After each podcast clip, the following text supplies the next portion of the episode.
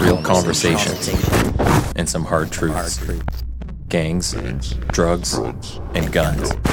Giving a voice to those willing to sacrifice. We have stories that need to be told. We have lessons that need to be taught. Protect and serve.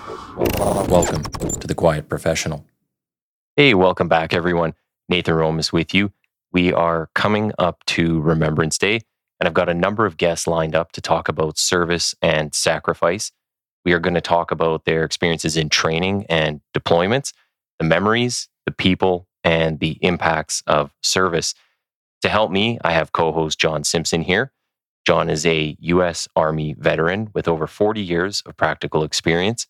He's an instructor with Snipercraft Incorporated and a research historian who has authored several books on the fundamentals and advanced tactics of marksmanship and sniper skills. John was also previously on this podcast in this season, so season two, episodes 23 and 45. And our guest today is Seaux Larreau.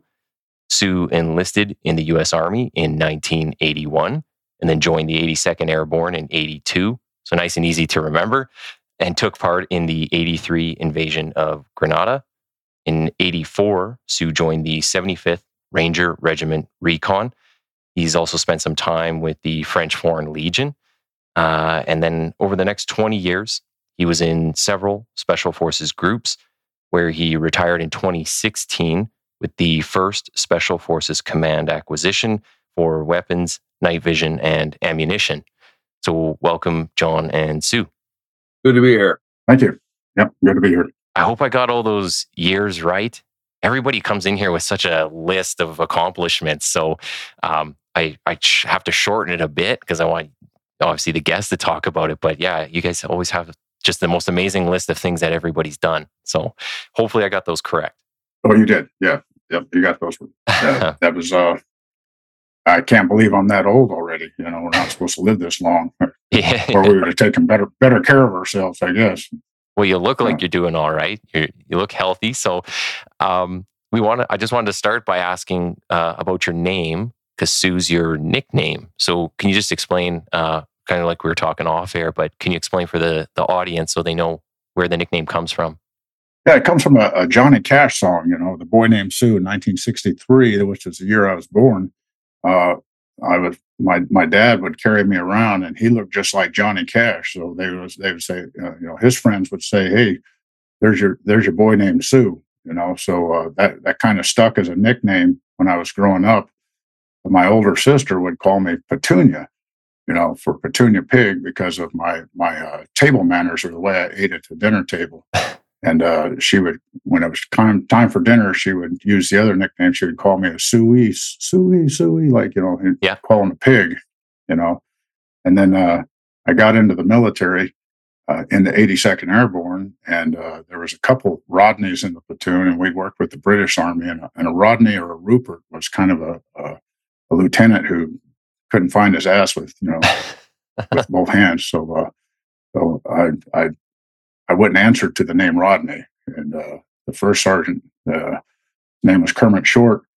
He uh, put me in, he, he made sergeant major of the battalion I was at, in the 82nd. He stood me up in front of the battalion and, and, and uh, he, he beforehand he had made me choose a nickname because there was three Rodneys in my platoon, and he said, "Okay, what what are we going to call you?" And I said, "Well, just call me Sue Sue Larreau. Everybody everybody knows me as that." And uh, that stuck. He told everybody that from now on, my my first name was Sue. it stuck like that. And I, I chose the spelling in the French Foreign Legion. You know, everybody asked me to write it down. And I used to spell it S U E, and then I, in the French Foreign Legion, I found that there there's a, a word S E A U X, which would actually pronounce in French is so, mm, okay. but uh, it means means it means buckets, you know, in uh, in French. So I was like, uh, everybody called me Buckethead, so I might as well just use that that name. Well, and hey, it just so, it kind of flows right into the last name, so it actually worked out really good. Yeah. And yeah. I was saying better yeah. than calling you Petunia across the battlefield. Oh, definitely, definitely, yeah. That wouldn't that wouldn't have went well back in 1982. Yeah. um, maybe we can start kind of talking about some of the family and and where you're from. Um, So if you want to kind of take us right back to the beginning and tell us just about yourself and growing up. Yeah, uh, I was born in Colorado, uh, and my my uh, my family. There used to be an X on the end of my name, you know, and uh, my family had come down through Canada anyway. So uh, uh, we, we, my family lineage had gone all the way back to what the Canadian or the Canadians or the British call the Seven Years War. We call the French and Indian War, and mm. I guess uh, before the American Revolution, my family had left and gone to Canada, and they they, they left uh, northern Pennsylvania, southern New York, went up into Canada, and then came back through decades later down through Michigan and into Kansas and Colorado. So uh, my my grandfather, I am pretty sure it was my grandfather, took the X off the end of the name. He just got tired of signing it, you know, with the X on the end. And uh, my my dad's nickname in uh, Vietnam, you know, he was drafted and fought in Vietnam, but uh, uh, they he was actually in the military when they took the X off the name. So his nickname was X. They called him X, you know, or the Lost X or something like that. So that, that, was a pretty funny story. But uh, I grew up in Colorado and uh, and West Texas. My mom was from West Texas, so I I, I uh, we my my dad had a farm and and uh, and then he lost that farm and we we traveled all over the Rocky Mountains from uh, from Colorado down into uh, West Texas, a real small town. Uh, that's that's uh, actually it was a great way to grow up for my special forces career because we were mm-hmm. 100 miles away from the nearest hospital or or uh, any kind of you know hardware store or something like that. So we we we learned how to improvise and you know fix fix what we needed to do or or uh, conserve our groceries or whatever we had to do. And just growing up that way, it was one of the last places where they had you know homesteaders that come in and just take the land and convert it into agriculture. Mm, okay, but uh, bad years, everything we lost that, and I ended up. My dad worked in the uranium mines in New Mexico, Gallup, New Mexico, and then uh, my last, my senior year, I went back to my my heritage up there, where my grandfather was from, and I graduated out of uh, Roosevelt, Utah. So uh, I couldn't wait to get in the army because uh, I I thought you know that I I could actually sleep in a little bit instead of get up and feed the chickens or go out to the oil fields at four thirty in the morning. So I, I wanted to join the army where I could sleep in a little bit. Geez, not by much though, I imagine. Oh no, no! I I had a I had a rude awakening. I I did my basic training in Fort Knox, Kentucky, and as soon as I stepped off the plane, and back in those days, you didn't go right into the airport. You stepped off of, of basically like a, a stair, yep. a staircase that okay. came up to the plane. They said get on the blue bus. It was ten o'clock at night, and I got on that blue bus, and I'm like, man, I must be super nervous. It was August, of course like I must be super nervous about going to the army because I'm sweating my butt off. I, I, didn't I didn't realize what humidity was since I'd been out west my whole, oh, okay. my whole uh, childhood. So I got off and I just got got to Fort Knox, Kentucky, and I uh, was introduced to humidity. that was that was a different world for me. What uh, when so you're coming up through your childhood and you're in rural uh, areas, and you, you sound like you're very geared toward the outdoors. Um, how are you doing in school, or is there like, are, are you a, are you good academically, or are you just you're like outside just playing in the mud all day? Well, I was I was a straight A straight A and B student. My my father was real. Uh, uh, he he actually wanted me to go to college, but uh, I just mm. and I you know of course we didn't have any. Uh, well, we we we had limited television and everything, so I, read a lot of books and things like that, but I was I was not I was not the kind of that liked to the, the classroom. I would I would rather be outside and get out. And I couldn't wait for school to be over. Even though I got good good good good grades and everything, I I didn't really like the idea of going to college. So that's how I joined the army. I, my dad was drafted. Like I said, my dad was drafted in Vietnam. He came home and uh, he was actually wounded just before he rotated out Vietnam uh, in a friendly airstrike. And he, he did not like the Army. He thought the Army was the worthless place to be. Mm. And uh, so when I went to him, I was still 17. I needed him to join or him to sign the paperwork for, before I could join.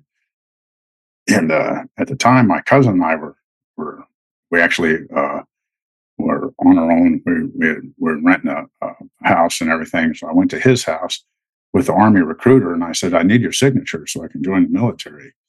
And he's like, huh? I'm, I'm, I'm, nope, I'm not going to do that. And I said, okay, then I'm going to, I'm going to uh, quit my job. I'm going to sit on your couch and I'm going to grow long hair and smoke dope until you sign. so, so he signed right away. And I, I got to, I got to leave, uh, in August of, like I said, August of uh, 81, I, I, went to, went to the military. What about, um, what about your mom? Does she have any opinion on the army or, or whether you're going in or not? Uh, she didn't like the idea. She, uh, she she thought I, I you know I had uh, good grades and everything. She wanted me to go to college and, and do other things, and I, I, I used the excuse that and that I was going to the army so I could get the money to go to college. It's, back then, it was called the VEAP program, the, the Veterans Education Assistance Program, and uh, and uh, it was it was it was kind of a kind of a, a veiled veiled excuse for me to go to the military. I told her I would do my four years and then then go into college. I never, I never did that. I, I tried. I, mm. uh, 1985, I think I was uh, when I came back from the French Foreign Legion. I tried going to college, and that lasted every bit of about one one semester. And that's, that's an interesting story on that. I was a prison guard in Arizona, Winslow, Arizona. I got almost to the midterms, and I was working the graveyard shift, and my my supervisor said, uh, said, uh, "Hey, hey, I need you to come in and work swing shift." And I said, "Well, I'm, I'm I'm in college. I'm gonna I'm gonna have to drop some of my classes and everything." You're like, well, "That's that doesn't matter. I need you to come in on swing shift." Mm-hmm. So I jumped in my little car or my little truck and I went to uh, Flagstaff, Arizona, where I was going to college at Northern Arizona University. And I, I asked one of the professors at his class, I said, Will you go to the administration building with me and, and help me, you know, uh, kind of change this and everything where I don't have to pay again, pay another uh, tuition fee. And he goes, "Oh, it doesn't work like that. It doesn't work like that." He wouldn't he wouldn't budge. So uh, the first day on swing shift, you know, I I patted down the inmates coming in there, and we took them to the cafeteria, and they all got to eat and everything. And about uh, 7 p.m., uh, my supervisor's like, well, you got to go pick up these inmates and take them back to the cafeteria for their class. I'm like, what class? And picked up about a dozen of them, took them back to the cafeteria, and there's that same college professor, really, giving a class to the inmates. Wow! And I'm standing back in the back, and I had my hat on. He didn't recognize me at first, but he could feel the tension in the room. He looked up and he's like, "Excuse me, officer, don't I know you?" And I took my hat off and I said, "Yeah, you know me." And and I figured out how to get a college education in the state of Arizona. I'm going to hold up a liquor store. Yeah. what a small world, though, eh? Like, wow, what a just the chances of running into that, especially after you just asked for their help. Now he's in there teaching. Yeah, yeah, that was. I, I was kind of bitter after that. Yeah, and, and uh, that's that's actually what uh, uh, got me, you know, got me going back back into the army because mm. I, I had done my, you know, I had done 82nd Airborne, and the Rangers, and I'd done some time in the French Foreign Legion, which was which horrible experience for me. The, the French Foreign Legion was was no place to be in the '80s because uh, it was basically po- politics. You know, Francis Mitterrand made Jimmy Carter look like a, a warmonger, but uh, it was uh, there's a lot of details and stuff like that. Yeah. So I left the French Foreign Legion early. It's called desertion, you know, on a five year contract. We'll, we'll we'll get there for sure. I but I, I would just want to go back a little bit before we get too deep into that. Um, when you're you're talking about getting into the army, what made you kind of go that direction? So I get the part where you're you know you're living in rural U.S. and you're you're doing uh, you know you're kind of just doing all the stuff outside. But if your dad didn't like it and your mom kind of wanted you to go to college too, what in particular made you uh, develop that drive or that kind of that passion to go that that that route? Is it just like reading a lot of books on it and it kind of well it was made you think about it or?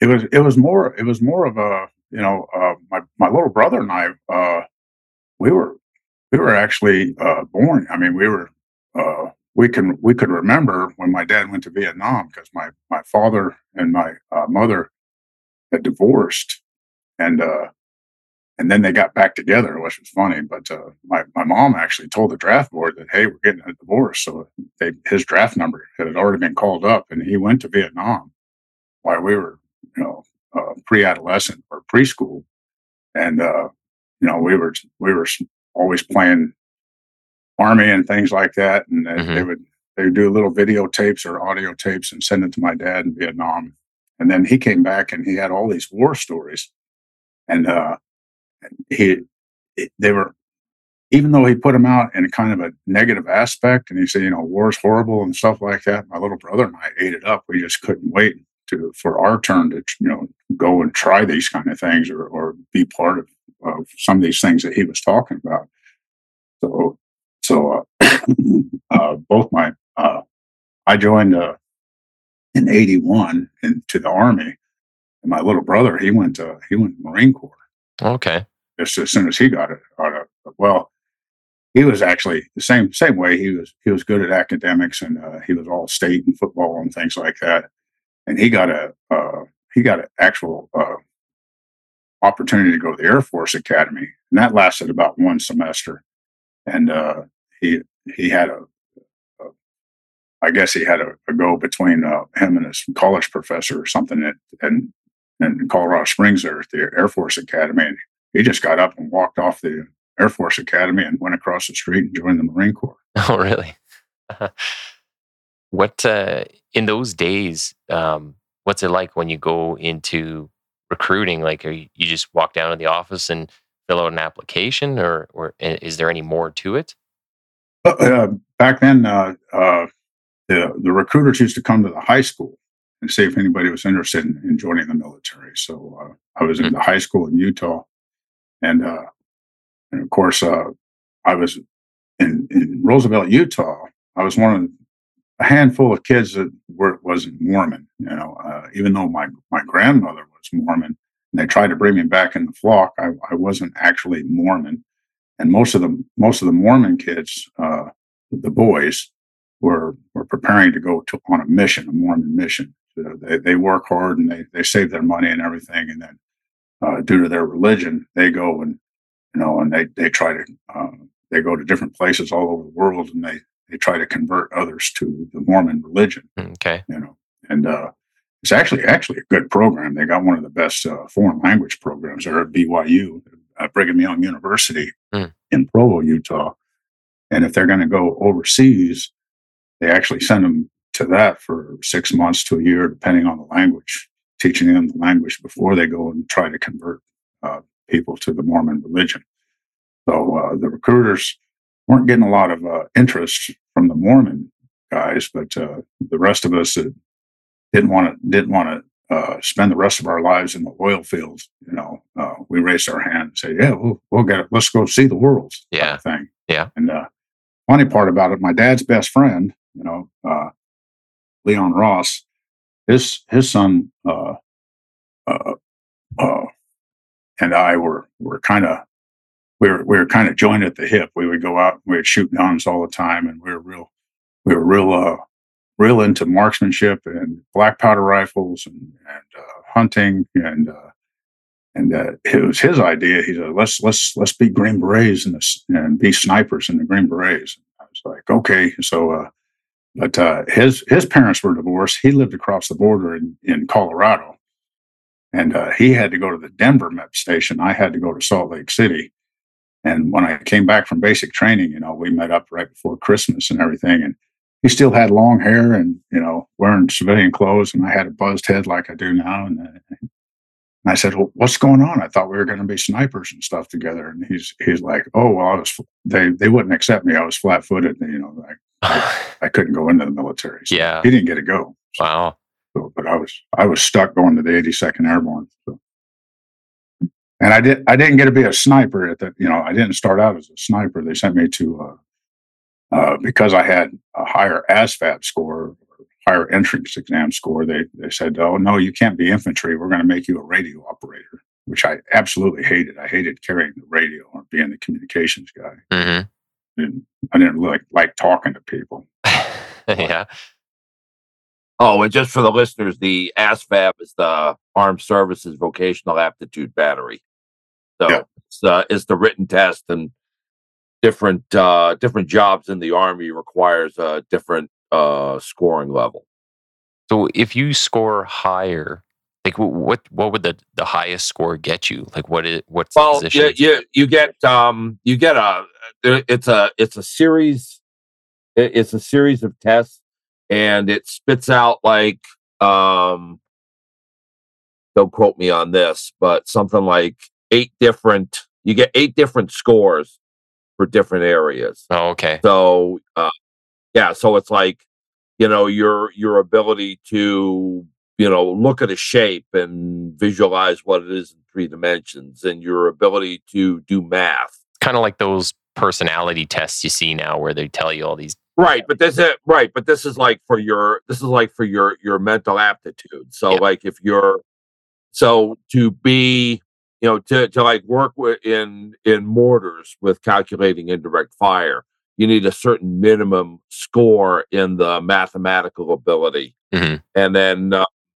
so then uh the and then they had the uh the, the one that always stands out in my mind is the gt score because that's that was like the that's like the army equivalent of the iq test. So okay. people would talk about you know, two digit gt scores and everything else. But um for special forces, you had to have a minimum of, um, I want to say it was like a GT score of a 100. Oh, no, it was, it was 110. 110. 110. 110. Thank you. Okay. Yeah. So it was 110.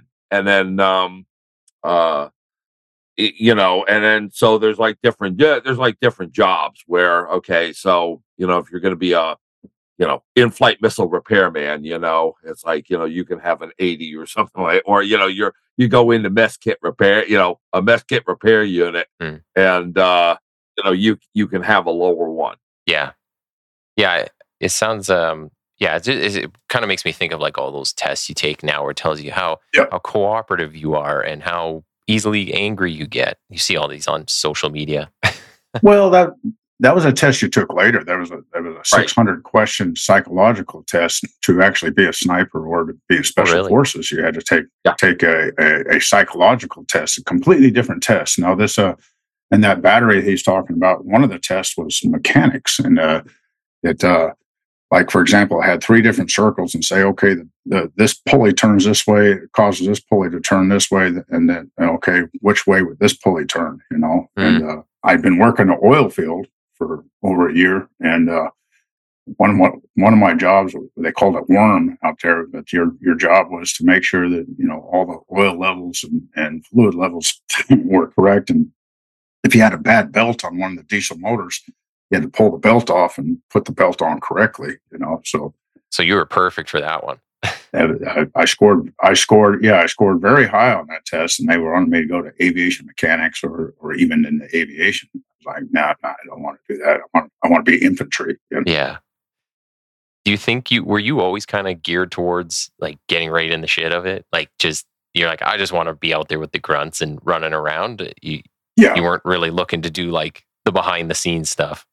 Yeah, my dad was very good at mechanic. Well, we we you know we had that, that farm and uh, everything was always breaking down, and we couldn't go get spare parts. We're 100 miles away from you know the next biggest town, so uh, he was very good at mechanicing and stuff like that. And I absolutely hated mechanicing, you know, because, you know, he was, he was my dad and, you know, I'd leave the tools out or, or I wouldn't do this right or do that right. And, mm-hmm.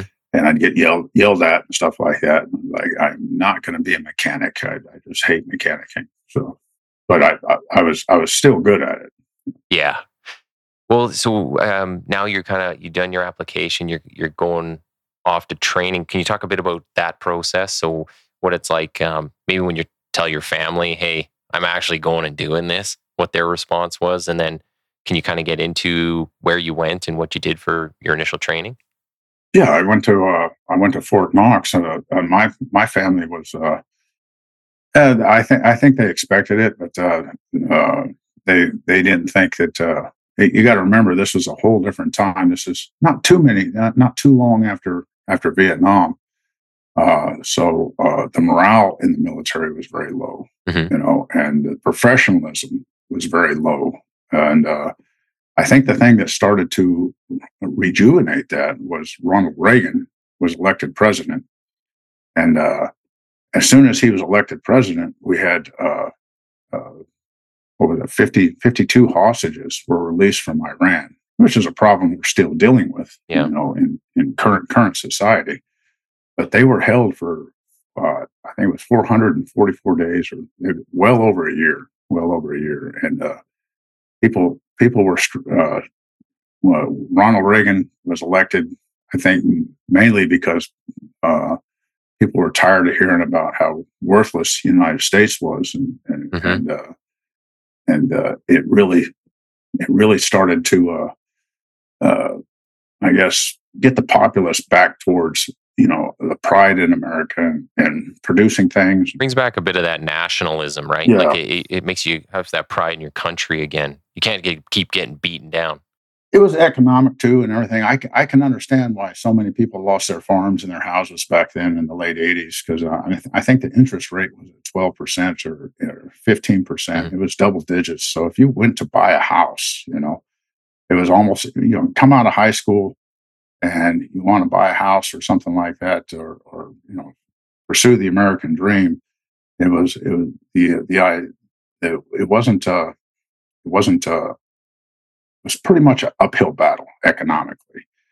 So I thought, well, I'll join the army and I'll, I'll get this. Uh, you know, I, I told everybody that uh, you know I'm just going to go and, and get my college. Nobody had any money for for college education. They just just didn't give you loans and things to go to college back in those days. hmm You know, especially if your parents had just you know lost a farm and they didn't have a good credit rating.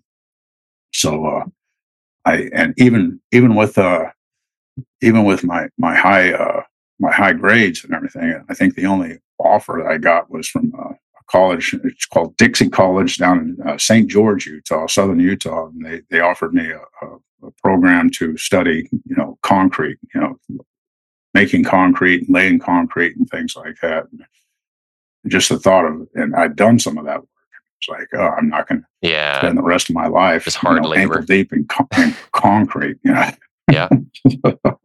You wind up sounding like Forrest Gump. Yeah, I make concrete. yeah. We use the many structures. so so that yeah that wasn't that was not a good that that was not a, that was good good prospect. So i was like oh, I'll, I'll go try and i'll go try the army type thing you know? And uh and in high school I've uh i was uh known as a you know uh, that's another reason i got the, the boy named sue thing because people would make fun of my my real name you know? And uh, the fight was on. I was always fighting. I was always uh uh, expelled or suspended or, or in trouble for know, I just I just wouldn't take any guff. And uh there's always a there's always a fist fight or something like that. And and it actually happened in town on the way back from work one time. And I had to go in front of a judge and everything. And the judge is like uh well I don't know what, what kind of probation we're going to put you on. And I was like well we got to figure it out because I'm going to join the army. He's like oh that's that's a good idea Lord. Why don't you join the army? So you got out got out of it then. Yeah. They're like, if, as long as you're joining the army. Yeah as long as you join the army uh we'll just suspend your sentence you know Ah, that's not too bad. Worked out good. Well, well, I said uh, nowadays, uh, you know, you can't do it. It's almost like they're they're looking for kids to be part of the Mormon Tabernacle Choir. I mean, uh, these kids got to be squeaky clean, no tattoos, and that kind of thing to join the army. hmm Back in back in our day, back in mine John Simpson's day, we just uh, they were they were looking for people. They had a hard, and you got to remember they they had ended the draft. Uh, I think it was late seventies, and they converted the, the military to an all volunteer force. So they were just begging for people to come to the army. Okay. Well, and your your years kind of line up with a few of the Canadian guests I've already had on. So they they were all getting in like early to mid 80s. So I'm kind of interested in this aspect of um, like what training actually looked like. So you got in and you enlisted in 81, and then you were 82nd Airborne 82. Um, can you talk a bit about the training? So what it's like when you when you first go off to even get there, and then um, some of the processes and, and what it was like being there. Absolutely, yeah. I mean, I, again, I wanted to be infantry, but they sent me to uh, Fort Gordon after basic training at Fort Knox. They they sent me down to uh, uh, Fort Gordon to be a, an 05 Bravo, uh, which is just the the MOS acronym, or uh, and uh, it was a single channel radio operator. And uh, all we had to do was basically learn how to uh, you know, set the set the set the knobs on the radio and learn how to use the radio and how to talk on it. And uh, we weren't given any kind of uh, tactical training, any kind of uh, infantry training, even though we were part of the infantry. We were just carrying the radio.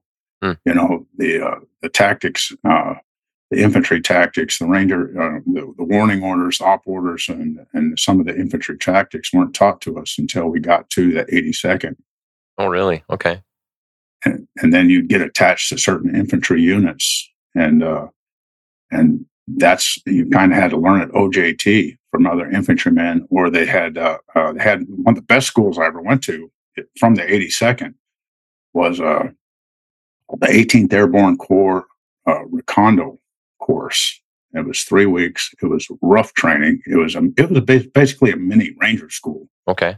But going going to that school, then you learn the infantry tactics and you learn how to you know stay awake at guard. You know, you, know, you learn the, the, the nuances of you know digging a foxhole and that kind of thing. Mm. You know, and uh, and you know pulling security and and doing the op order and patrolling and things like that that you didn't learn in radio school. Yeah. So Well, and what made you go to the the airborne, and why the is the eighty second? So, for myself, this because I don't actually know, uh, and I imagine most of the listeners don't. So, when they say eighty second, is there like a you know a one through eighty one? Why the eighty second? Like, where does that come from, and and why did you end up in that one? Well, as a recruiter, the recruiter's like, "Well, you scored high, and we're going to send you to to uh, to to be a radio operator." And they're at, they're at the MEP station. I said, "I don't want to be a radio operator." I said, "Oh, but okay, we'll give you a slot where you jump out of airplanes." I was like, "Oh, that's cool. I'll jump out of airplanes." You know, so that was kind of a carrot on the stick type thing. You know, Yeah. yeah, carry this radio, but we'll let you jump out of airplanes. Oh, thank you very much. to to answer your question, uh, it doesn't mean that there's like 81 other airborne divisions. Mhm. So the 88, it was originally the 82nd Infantry Division in World War One, right. and Yep. that, that was that, that was actually the unit that uh, Alvin York was with when he was awarded the Medal of Honor. And when World War II was kicking off, um, back when he was a two star general, uh, some of the listeners may be familiar with General Omar Bradley. Uh, wound up retire, you know, wound up becoming a five star general at the end of the war. But the thing is, it's like uh, he stood up. Um, basically, they they stood the 82nd Infantry Division back up.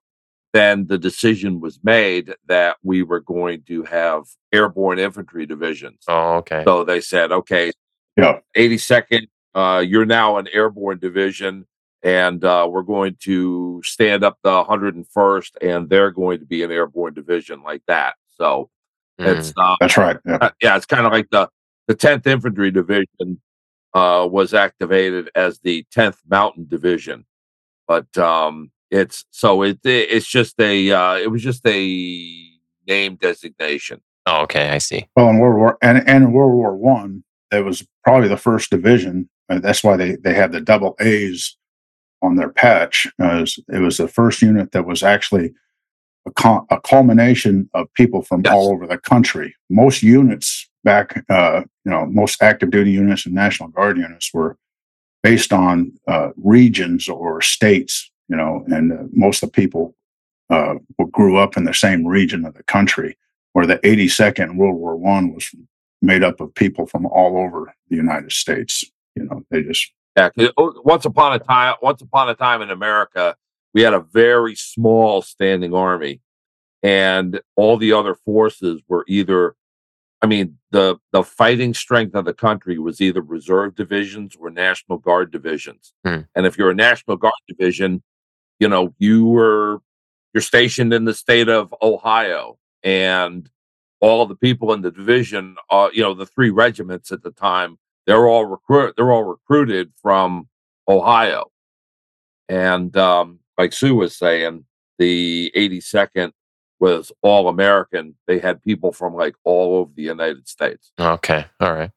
So yeah, so you're in with the airborne, and where do you kind of go from there? Because I guess you take part in this invasion of Grenada, and that's only like a year Yeah. later. So you haven't been in the military very long before you're out on a mission Yeah, yeah, yeah. And I, well, I was, I wasn't, I wasn't in the military very long before I, you know, got got a got a hold of a bottle of Jack Dempsey whiskey and we were watching True Grit, and I uh, and ended up in a huge fight. And the MPs showed up and they sicked a dog on me, and I actually bit the dog, and I don't remember any of it. You bit the dog. I bit the dog. Yeah, uh, with the, that's that's what they said. That's what they said. But uh, I ended up having a summary court martial. I mean, I was in big trouble. They were they were talking about sending me off to a, a retraining brigade in Kansas or or even Leavenworth.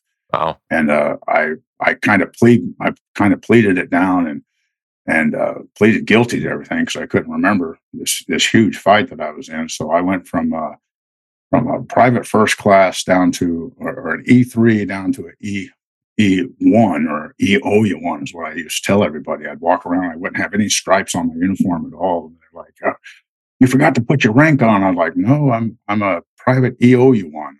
I'm in trouble." so that was that was actually 1982 and um, that first sergeant that gave me the nickname or told everybody what my nickname was, he was just shocked that I would volunteer to go on every jump. You know, people didn't like jumping out of airplanes. I love jumping out of airplanes. And mm-hmm. I would rather do that than go to the motor pool or, or you know, you know, go do uh, mow the lawn or, or guard duty or whatever. So I would volunteer to go on uh, to actually go on these jumps, or I would volunteer to go out in the field. So this this first sergeant liked me because if it if it involved going out and actually doing army training, I I would volunteer for it, and he would pick me for it. So when uh, Grenada came, we thought we were when I when I got called. I was living off post with a girlfriend. I got called on a Sunday night. The Marines in Lebanon had just been blown up mm. in uh, in in Beirut, Lebanon, and uh, I think we lost 200, uh, 250 something Marines were killed by a suicide yeah, 241, yeah we were we were convinced we were going to jump into uh, Lebanon, and we thought the Syrians had did it or Hamas had did it. Or, back then, it was called the PLO, and we we thought that the Palestinian Liber- Liberation Organization had done this. So uh, we went we went to uh, the airfields, and that's when they started handing out these little brochure maps of this island called Grenada. We're like, Grenada, where the hell is that? You know, I, I guess I guess this uh, this this uh, communist. Uh, it was basically two communist factions that killed each other, and uh, there was American students down there, which are, are uh, the United States' premise for going down there and rescuing these students.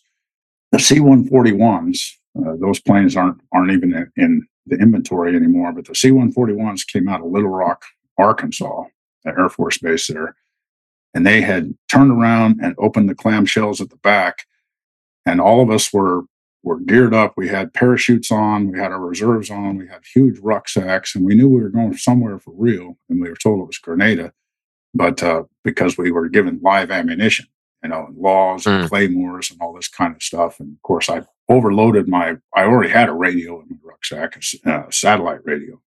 That was the first year the satellite radios came out. Uh, so I, I'd put way too much ammunition onto my rucksacks. I was like, how am I going to get out the door with this thing? But uh, luckily, the uh, well, unlucky, but uh, the, the clamshells opened up, and uh, the, you, you, realize then that uh, this was a huge fiasco, right? Because there was no static line cables on the planes. Oh, okay. And the the Rangers had already jumped in that morning, and we were we were supposed to fly down there and ju- and jump after them to help the Rangers, and uh, the Rangers uh, the, the, the division commander, 82nd Airborne Division commander, uh, he said, "That's it. Take your parachutes off. We're going to air land." And the Rangers were called back at the airfield and told to secure the airfield. We were going to air land.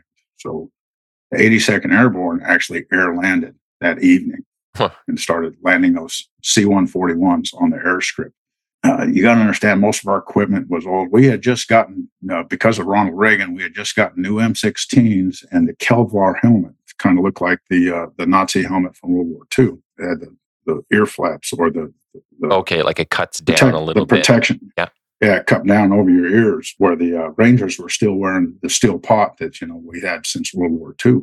The, the, the military or the U.S. Army had since World War II. That's how you could see pictures of Grenada and distinguish, well, that guy had to be 82nd because they're the only ones that had that helmet at the time. Mm, okay. So we got off. Uh, we got off the plane and uh, green tracers going across the airfield and everything. Uh, we were so lucky that an RPG or you know a Dishka didn't hit one of those planes and you know actually uh, burn up a C-141 on the airstrip because that would have been the end of the 82nd going in there. So when you land, you, there's a, there's fire going over your head as this plane is coming in. And not over our head, but it was you could see it at the end of the airstrip. There were green tracers, and you knew green tracers. the American the American Army used red, uh, you know, when the sulfur burned on the tracer of a machine gun and everything. It's a red color. Mm. Green was Soviet, you know, and we got to understand we're at the we're in the middle of the Cold War then, so everything in Grenada was provided by the Cubans or by the Soviet Union. And uh, Are they shooting at each other then, or are they actually shooting at the Americans? yeah, yeah, the Rangers and the uh, the Cuban and Grenadian forces Okay. were actually shooting at each other. Okay. So the Rangers, the Rangers were engaged in in combat, you know, and there was there was airstrikes and all this kind of stuff going on. And uh, my partner, uh, Scott Scott McCormick, and I, we jumped off that plane. It was funny too, because the load mass we're we're heading in there in the final the final uh, approach to the airfield, and uh, we'd all taken our seatbelts off and stood up, you know, and put our seats up. They were just the webbed seats on side, and we were we were holding on to the side of the, of the, the fuselage. We were going to run off that plane, and the loadmaster, the Air Force load master's like got on the got on the intercom. He's like, "Everybody, sit back down, sit back down, put your seat belts back on. We're going to do this safely and by the book and everything." And as soon as that plane turned around and the clamshells opened up to the back of the plane, and he saw and the loadmaster saw those green tracers and red tracers going back and forth, he jumped back on the intercom. He's like, "Get off my plane! Get off my! We gotta get out of here!" Get out. We were all running off the end of that plane. he, he realized that this this was for real, you know. Yeah. And so we we we jumped off of that plane and everything, and uh, that was my first wounds in the in Grenada. I, I jumped off there and skinned skinned my knees on the airfield, you know. So I had I had bloody bloody kneecaps. You know. Is that the point where you're like, I'm really in this now? Like this is for real, not before when you were actually getting on the plane? And for me, I, I guess it was my childhood upbringing or something like that. I was actually excited about it. You know, Yeah. like, okay, we're gonna we're gonna actually get some. You know, and uh, and the and the tracers weren't in, the, the the tracers weren't anywhere close to us, and and uh, this was at the end of the airfield, and uh, we were pretty much at the taxiway in the middle of the airfield. Uh, but we couldn't wait to get involved in it. Luckily, that satellite radio that McCormick and I were carrying was the only communication they had back to Fort Bragg and then up to uh, DC. And our, our radio was the only one that was actually working Hmm. because we'd taken the time. We'd taken the time to to do our pre checks and make sure that we could do that and did do this. And, and uh, well, it wasn't working initially because we went to, we went to the CP where where the uh, brigade or the battalion commander was that we were attached to. We said we we well we can't get this this radio to work, and I said, well if we if we go to the top of that hill, we can get a bounce back off the satellite, you mm-hmm. know. And he's like, well, get your ass to the top of the hill, you know. And McCormick was upset at me about that, you know. So we we go to the top of the hill. We got the radio working. We'd take messages and we'd write them down. You know, on this this old form called the, the four the four double o four, and we'd actually have to write down the message, and then we'd have a handful of messages, and uh, one of us would get up and run them back down the hill to the, the battalion commander, and then uh, then we the other one would stay there by the radio, write down the next load of messages, and we would switch off like that all night long Oh wow. all night long. We had the only ra- radio working. So Well, when you're landing too, and you're talking about your gear and you've overloaded with ammo, what would you say like your the weight of the pack is that you're carrying? Oh, it was well over 100 pounds. It was it was like probably 110 pounds or something like that. And how how big are you? Like when you're at this point, are you like just over 100 pounds? I'm I'm, I'm no, I'm two I'm 200 pounds. oh, uh, okay. 210 pounds. I know I, I could carry it, just barely.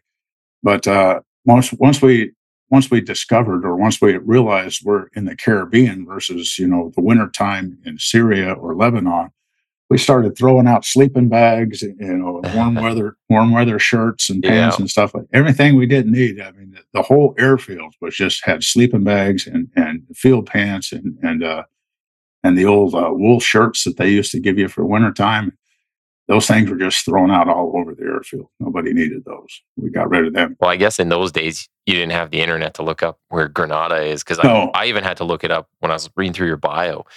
And I was like, where is this place? And then yeah, you see it's right in the middle of the planet. So Right, right. definitely don't need cold weather gear. No, and it was uh, it was very warm down there, and uh, we had C rations. You know, they, we we'd gotten everything out of our you know go to war stock. You know, for the readiness brigade down there, and uh, everybody had C rations. Well, everybody there was. Uh, it didn't happen to me. I guess I guess I have a, a ironclad stomach or something, but everybody was getting sick off those C rations. So uh, the G four, I guess, or the logistics guys went to the the Navy and they said, Hey, do you have any food? Because our C rations are too old. They're bad. They're making everybody sick. So they brought in this new, they said, We had this new uh, meal that we're testing, you know, for Department of Defense. It's called uh, the MRE, the, the meal's ready, ready to eat, Mhm. you know, and uh, we got the first batch of MREs shipped into us the next day, you know, to eat those. And uh, we, we dubbed them the, the meals rejected by Ethiopians they were horrible. The first the first one batch of them. Do you remember like what the what was in those things? Like what kind of food? Yeah, it was chip uh, uh, chip beef and Uh, wh- which ones? The C rations or the MREs? The MREs.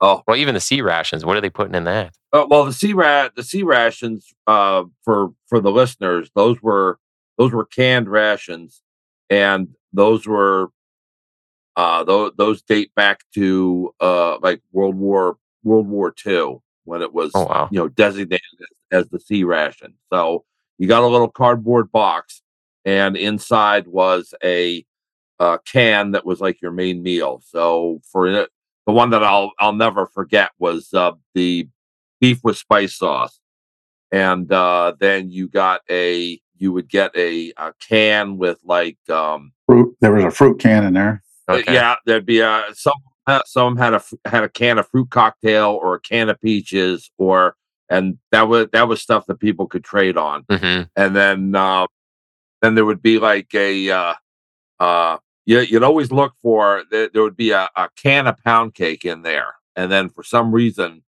the Department of Defense started uh, including cans of fruitcake.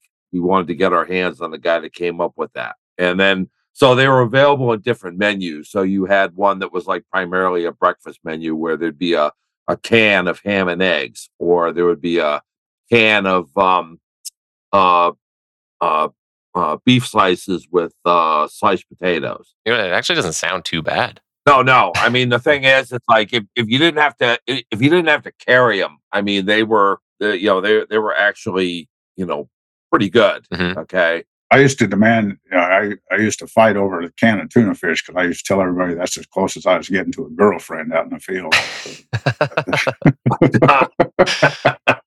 Well, that's what that's what I'm gonna ask. I like, I would just imagine they're sending you a can of tuna, but you're like half the stuff you're describing. I was like, that actually doesn't sound that bad. so Right. Yeah, yeah. The biggest the biggest thing was is it it just weighs so much because Oh, yeah. to carry a week's worth of rations on your back and it's nothing but canned goods Hmm. packed with you know you know you you get a can that you know it, I mean it looks like a, a soup can you know um it's this it's almost the size of a soup can and it's just full of water and food yeah, that's gonna be heavy. yeah. And then so then multiply that by three meals a day for a week when you're out in the field, like you know, when you're an SF or something like that. Mhm. Because it's like it's one thing it's one thing when you're Joe in the first infantry division, you know, occupying a, a foxhole somewhere on a training mission. And hey, send a guy back to get a case of see you know, go back and get a case of rations for everybody and they divvy them up. Mhm. But when you're in the infantry or something like uh, special forces where you're like okay uh we're carrying everything on our back and um you know i'm i'm leaving on you know we're leaving on monday and uh we'll be back on saturday then you know you you start to see why uh why people started doing research on mres Well, I think Yeah. I think now too, like uh, just of like my experience would be in the policing world, and how many issues people have with their knees and their backs, uh, and they're trying. You know, we have better boots now. We have insoles and you got padded belts and you got suspenders and all kinds of stuff to try and help you out. It helps a little, but um, I can't imagine, you know, 30 years ago, or you go all the way back to the World Wars and it's like, they don't give a shit about your boots and, and suspenders and all these things. Like you might have them, but um, definitely not like they give you now. So yeah, I imagine you can you right. can be pretty broken down yeah. from carrying a lot of that stuff. Yeah, and it, it, you know it, it, it that's that's when I realized. Uh, well, it wasn't that at that moment. I guess uh, McCormick and I got attached. We got bumped up to the brigade level, and uh, we were with Colonel Silvasy, and we and Colonel Silvasy wanted to move his TOC or his tactical operations center to a top of a hill. So, uh, you know, get better communications. We weren't the only uh, type of communication. We had the satellite radio, but you had you had AM and you had high uh, high frequency and things like that. And uh, the communicate the, the, the communication was horrible for the 82nd. We weren't talking to the Marines and we weren't talking to the Navy, you know, unless unless you were at the division level. The division headquarters hasn't got in there yet. So we were, uh, Colonel Silvasy wanted to move up to the top of a hill, and we were next to uh, it was an old Cuban barracks, and there were two ZPU twos uh, next to it, which is a, a anti-aircraft gun, okay. and uh, two barrels on it, and things like that. So it you know it looked like it looked like uh, you know uh, to the other units, especially the Marines and the, the, infantry units that were moving in there and the Rangers, they they didn't realize that uh, you know there was there was a brigade headquarters in there. You know, we had occupied these these barracks, and uh, there was a firefight underneath us uh, between some uh, Grenadian forces and uh, the 505, which is an infantry unit for the 82nd. And I had got down and I was providing fire into the building where I knew that I'd saw the the Cubans or the Grenadian forces go into, and I was I, it was way over 300 meters, which is the effective range of the uh, M16. But I'd been a country boy, and I knew if I you know I aimed at roof, roof, roof level, my bullets would drop into that window. Mm-hmm. And uh, uh, captain came out and told me to stop firing and everything, and it, wasn't really my fault. I, I you know I, I, I went to it was for years after that I had kind of a survival guilt or something like that, kind of blaming myself. But it uh, came out later in the investigation. The Marine ANGLICO team, uh, the, the, guys who call in the airstrikes, they were on the other side of a hill or other side of uh, the, the, base of the, the mountains, and uh, they they had told these two A6s, A6 intruders, that hey, there's a there's there's people on top of this hill, fire on the biggest hill, and uh, the, the the Navy, U.S. Navy, hit our position. Yeah. Right. And I was lucky for me. I was still laying in that position, you know, in prone position in the grass, and it came down and hit us with a with a, a, a rotary gun. You know, kind of kind of uh, uh, twenty millimeter, thirty millimeter, and it uh, it hit us it hit us hard. Everybody in that building got wounded. Really, nineteen people 19 people on that hill. Even my M16 got a hole in the stock, but I had like a you know a guardian angel around me. You know, grass was flying, yeah. dirt was flying all around me. I heard people screaming after after it come up, and I I stood up and I saw the second plane coming in, and uh, I was like, oh, this is it. You know, we're, we're gonna we're gonna uh, we're gonna get chewed up into mincemeat.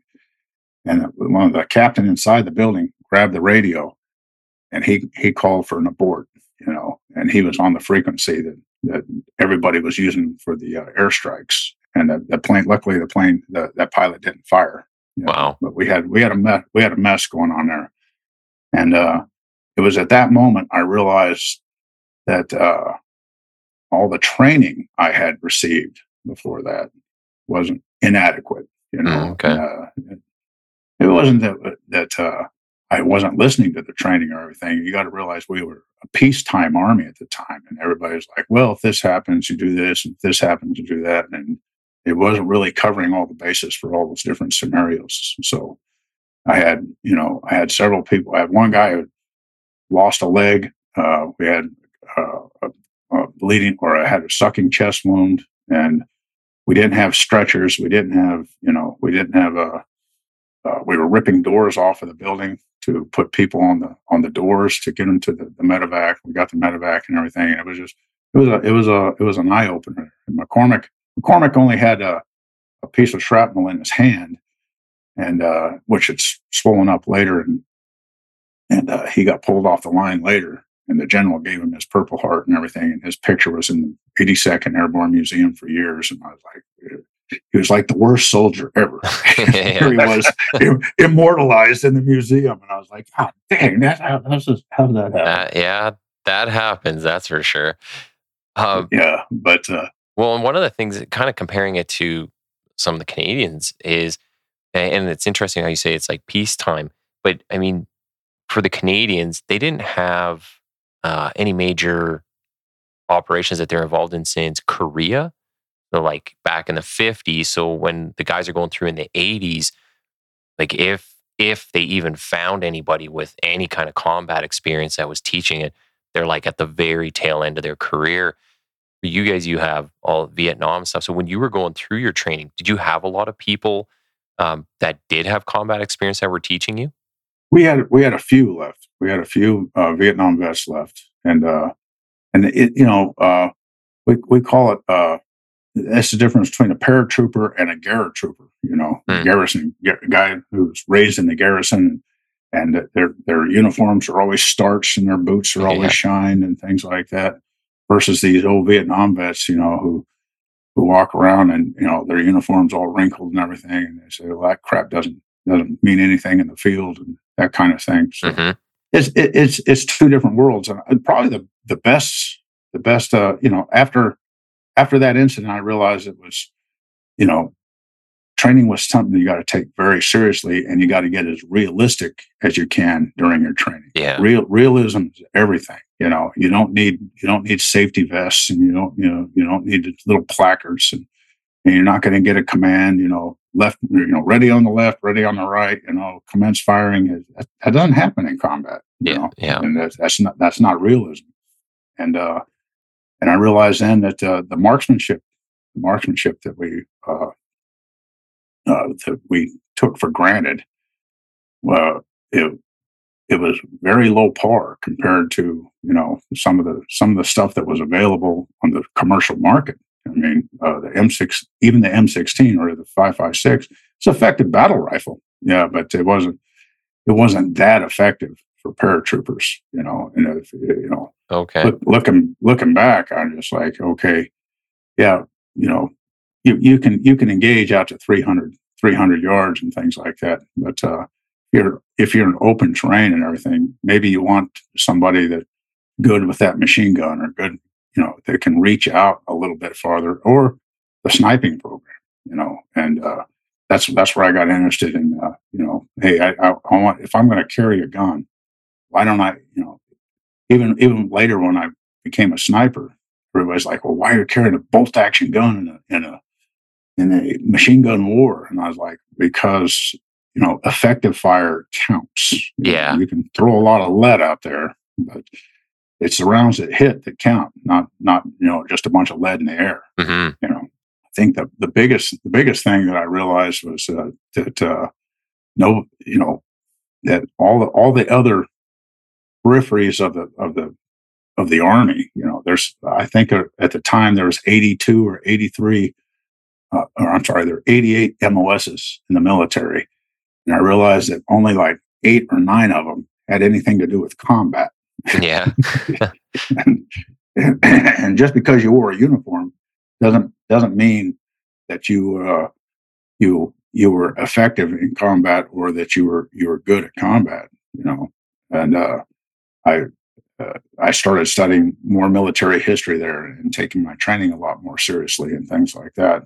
After that, and uh, and I I really had a lot of respect for like the guys in the Battle of the Bulge. You know, when the, the Germans had overrun the front lines and they took the, the what, what they call the cooks and bakers and said, uh, "Get your get your M1 Garand and get out to the front line." You know, mm-hmm. to, I, I feel so, those guys even had less training because most of them were drafted, and uh, and they they had fired their M1s their M1 Garand since basic training, and they were they were put on the front lines to stop that you know stop that incursion from the from the Germans in, in the Battle of the Bulge. It's always interesting, yeah, when you can compare it to something you've gone through, and you look at what other people did, especially before. Um, like I'm saying about the equipment, you know, compared to when you're going through back to the world wars to what we have now, um, and it makes you wonder, like, how the hell did they do this? Yeah. When it was like, you know, those conditions and stuff, and most of the times before even more dire straits that you're kind of in. So, um, how, how long were you in Grenada for? Oh, we were uh, the com the, the actual the the shooting part of it was over in three three or four days, so it Mm. wasn't it wasn't uh, it wasn't long. I was actually down there for a couple weeks, you know, cleaning it up, and then uh, and you know, hindsight being twenty twenty, we can we can uh, pick it to death, but it, it wasn't it wasn't as successful. It, it, you know, to the to the world and to the Soviets, the press and you know the uh, the uh, uh, propaganda war it was it was excellent. You know, we, we showed the Soviets that we were going to the Soviet Union and the Cubans that we were going to uh, we were going to you know draw a line in the sand, if you will, and say you know no more communism, no more buildup in Yeah. this in this hemisphere. But if you look at the operation, the operation was a total fiasco. You know, hmm and uh, it wasn't wasn't uh, that. I mean, it was it was successful, but uh, it was one mistake compiled on another, on another, on another, and uh, it was uh, it was something that uh, you know all of us, you know, especially later in our careers, were we're like, okay, uh, the communications problem between the forces, the Army and the Navy and the Air Force and Marines, that was supposed to get fixed. Uh, things were things were supposed to get more. Uh, uh, the, the training was supposed to get more centralized, and everybody was supposed to get on one sheet of music. That never really happened.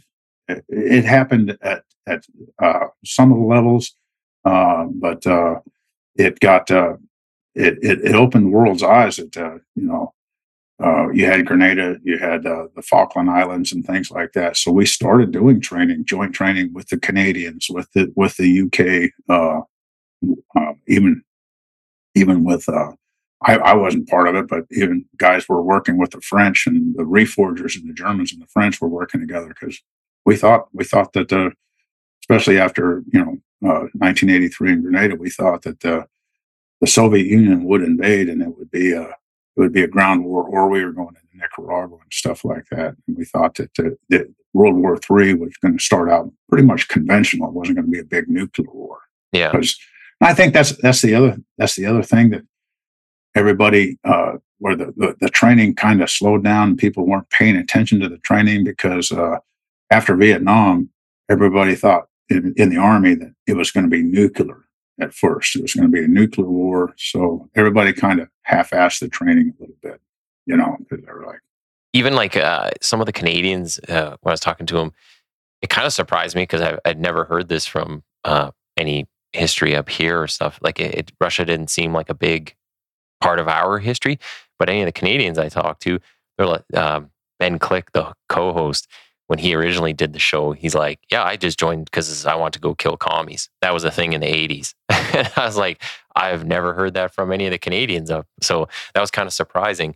Um, so Oh, yeah? it's interesting to Yeah. hear, like, you know, people are kind of anticipating a, a more of a conventional war, not or, or as opposed to a nuclear war. So, yeah, they had a, I guess, a different view up here.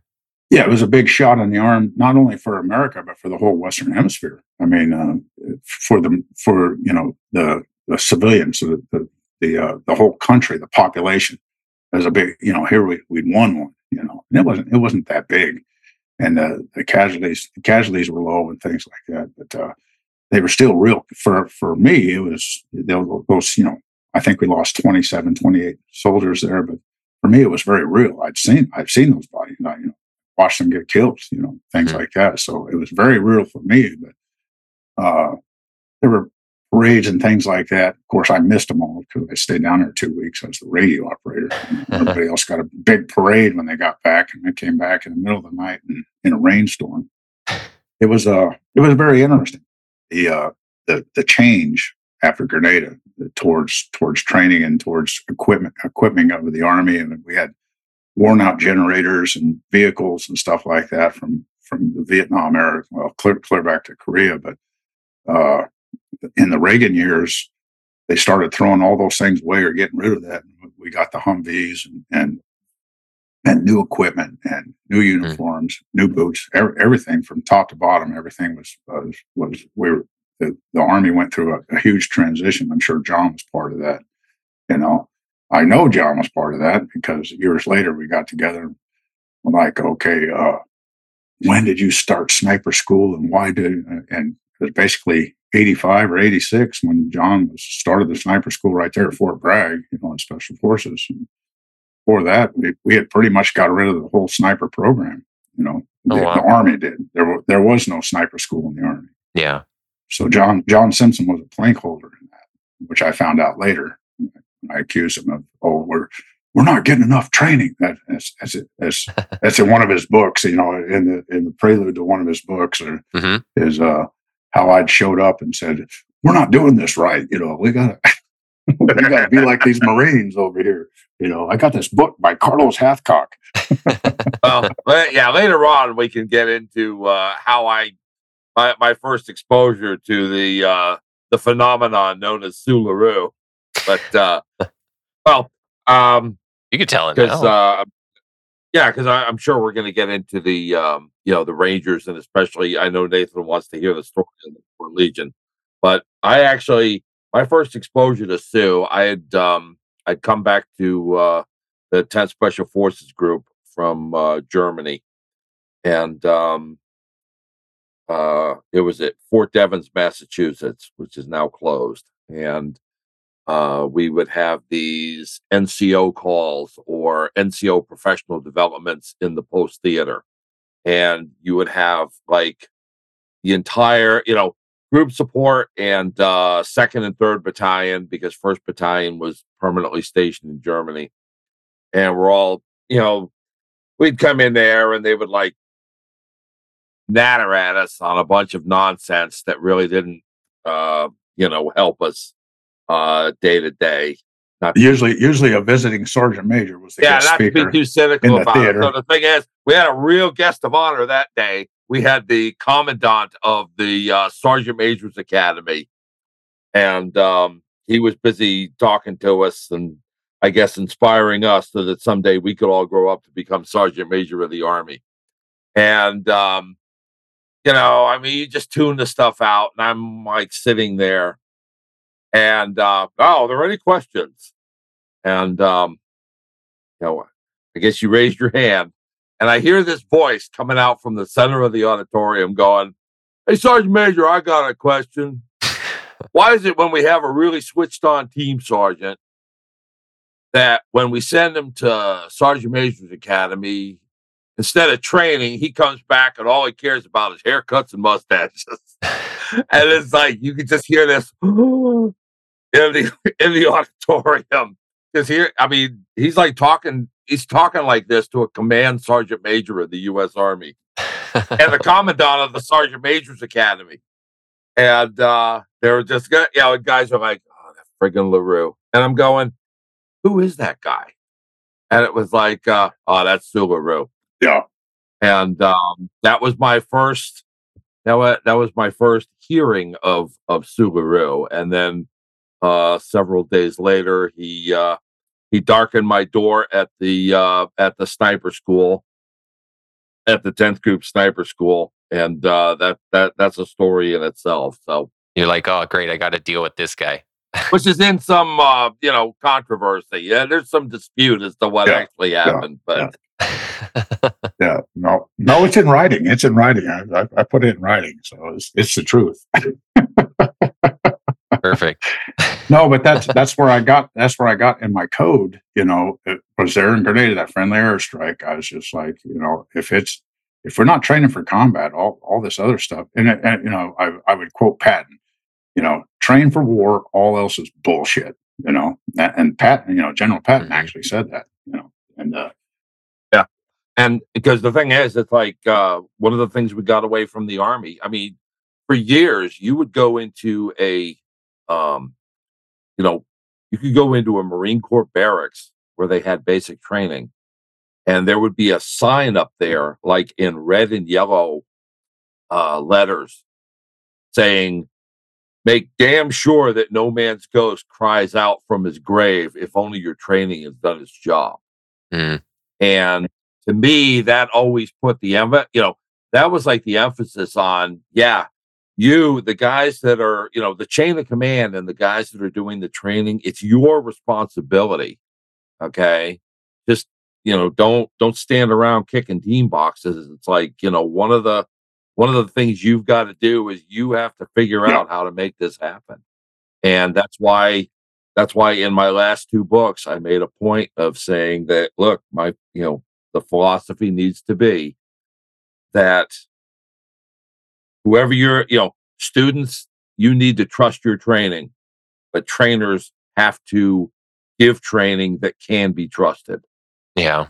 And it, that that's so often the because that's the first thing to go. And and we saw some. uh, We actually saw some uh, to, to give some perspective back in the in the Reagan administration.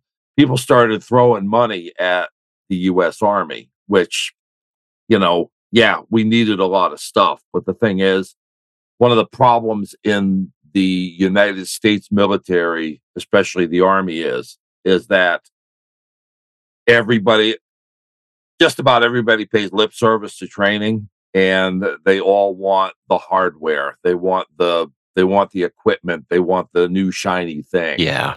and you know so you know Seaux kind of he, he was kind of an outlier you know realize it you know realizing that uh you know uh, it, it's about it's about the training Yeah. you know Well, and is there anyone? So, Seaux, when you're going through, is there anyone that you're kind of um, maybe following in the footsteps of, or someone that you looked up to, or do you did you find that you're naturally maybe one of the leaders? Then people are kind of looking up to you at this point. Well, when I came back from Grenada, the, they they handed out bronze stars like they were candy. Of course, I didn't get one and everything, and I knew the truth. Of, you know, most of these guys get the awards for combat. I knew that that they were either you know crying in their own piss or or they didn't actually Mm. perform that act that they got the bronze star for. And I noticed that you know rank had a lot to do with it. And uh, I kind of blew that. I was bitter about that for a while. And again, I I was feeling guilty that I thought, you know, my providing supporting fire had brought in that airstrike, which which turned out to be false later. But uh, I, I took my training very seriously, and I tried. Uh, I put in paperwork, and it was called a forty one eighty seven. But I, I kept on putting in for transfer to the special forces or to the Rangers and stuff like that, and kept on getting denied. Kept on getting denied for months, and then uh, in nineteen eighty four. Uh, they, I came down on levy, and I, I was told that I was going to Germany, or you know, we thought we, were- you know, you go when you come down on levy, they they'd hit the whole division with, uh, and you go to the auditorium, and uh, there's a whole bunch of people in there, and you know, most of you are going to Germany, or, and some of you are going to Korea, and I was like, I'm not leaving the paratroopers. You know, I didn't want to digress Okay. in in my unit proficiency. I knew that the paratroopers had some level of realistic training, but I didn't want to go to another unit where I knew that you know we would be you know uh, in formation and that and they would they would they would you they wanted you to look good instead of be good type thing. And I didn't I did not want to go to one of those units. So I walked up to the table that had my name on there and had my orders, and I said, "I'm I'm I'm refusing this assignment," I- which meant that you got kicked out of the army. You got a flag for your reenlistment, and you were, you'd have to leave the army. You know, at the end of your enlistment. And I walked up and I said, "Nope, I'm not going to Germany. I'm not going to go to one of those those leg units." You know, and leg is what we we call a guy who doesn't jump out of airplanes. And uh, and uh, the the the the admin guy, he looked down and says, "No, you're right. You're, you're. We got orders for you to go to the Rangers. I had been picked by by name to go to this new Ranger regiment that they were st- standing up. They went. They were going to, uh, you know, first and second Ranger Battalion jumped into Grenada, and they were going to uh, create another battalion and a regimental headquarters. So I was real happy about that. I went down to Fort Benning, and uh, I thought I was going to be the radio operator for the third battalion commander. And uh, there, and uh, when I got there, there was an admin guy who who knew that I liked to be in the woods and stuff like that. He was basically a clerk typist, and he said, ah, "I put your name in for the recon teams." You know, and I was like, "What's that?" You know, I've never heard of the recon teams. And uh, and they said, "Oh, it's, it's going to be a loop. It belongs to the regimental headquarters, and it's at the time it was it was basically three teams of six, and uh, an NCOIC and a commander. So it was a six man team, and uh, we we uh, we emphasized training and like uh, this was 1984, so most of the Vietnam Vest guys had had left, but we would call them back and we got the the Delta B fifty two notes, which is Charles Charles Beckwith. He he had this whole uh, training option that he had for the Delta B fifty twos in Vietnam, which was basically a reconnaissance unit. And uh, we went through those notes and we we tried we emulated everything that was in those notes. And we were we'd come in on a Monday morning, we'd do our our paperwork or whatever we had, and then our team sergeant had uh, uh, a helicopter laid on or something like that. We'd get picked up by a helicopter right in the football field next to the headquarters, and then we'd go somewhere out in Fort Benning or or we'd go off post uh, and uh, and we'd uh, go to a different post, and we would go and and do uh, spend the rest of the week in the woods. And I was only an E four. I only made it back up to uh, specialist at the time and uh, they sent me straight off to Halo School, which is you know the kind of the skydiving effect. You know, it wasn't paratroopers; you actually jump out higher. Yeah. So I went to Halo School, and then we got scuba gear, but I don't think any of us went to scuba. Uh, we but we had the equipment, and we were all expected to be you know Halo scuba paratrooper. You know, uh, rappel out of helicopter. We hadn't we hadn't they hadn't developed fast roping yet, but fast roping is much more effective than and uh, rappelling out of helicopters. But we would get on a helicopter, we would rappel into the woods around Fort Benning or Alabama there, and we would stay out there until Friday, and we would come back in and clean up our equipment and take the weekend off. But uh, we we spent. Is this considered special forces at this point? No, no. At the at, no. this is this is before the Rangers became part of United States Army Special Operations Command. So the Rangers were the commandos okay. of the infantry at the time, and, and we were proud of mm. it. We were very proud of it. And uh, uh, I had not had a ranger. I hadn't gone to ranger school. Ranger school is more of a leadership uh, school. It's it's you know there's a lot of people in the rangers who don't have haven't gone to the ranger school yet. And ranger school is is basically a place you go when uh, you know you got to learn leadership uh, leadership abilities when everybody's cold and tired and hungry and they they they don't want they don't want to hear what you got to say type thing so yeah i didn't go to i didn't go to ranger school actually ranger school was my downfall when i when i made buck sergeant when i made e5 and uh, they said okay time to go to ranger school. And by god Larreau you better do a good job because you're representing the regiment and ranger recon. You know you're the first one that's never had a tab. You know you're, you're the first one going through ranger school. And i did. I you know I, uh, of course, I was hazed. You know, they, they told you know, my, my team sergeant called everybody and said, "Oh, uh, I, I think I made the comment to him. I can't wait to go to Ranger school so I don't have to be around you. You know, or it'll be a vacation. Ranger school will be a vacation away from you. You know." so that son of a bitch called every department in the Ranger School, which is you know Fort Benning. Then you have a mountain phase, and then you have a desert. Back then, you had a desert phase, and you, then you had a Florida phase he called the, the head of every one of those departments and he said, Yeah, I got a guy named Larreau coming. He thinks Ranger School is going to be a vacation. That's all he said. so, so there's a little focus on you. yeah. So every every one of these departments I showed up at, now where's Ranger Larreau? And I had to, you know, I had to low crawl and, and you know get hazed a little bit and everything. But it was it was all good training and everything. But I I, I really put up in that school. And then, uh, then they told me, hey, uh, you're going to be the, at, at, in Florida phase, and almost 58 days, 55 days later, they said, uh, you're going to be the honor graduate, and Colonel Downing is going to come and pin on your Ranger tab, which is a huge honor. You know, the Ranger regimental commander is going to pin on my tab.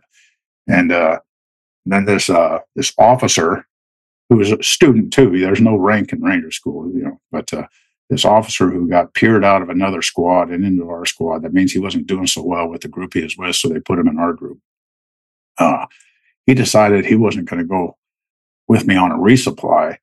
So I, I said, Hey, everybody that has a, he's like, oh, I, I don't want to go out on the resupply to, you know, get more MREs is what it was. And I was just trying to help other people graduate. And so I, I, I got picked to go out, grab three people and go get the resupply, which they just dumped MREs out of a poncho parachute in the, you know, in those uh, Okay. swamps of, of Florida.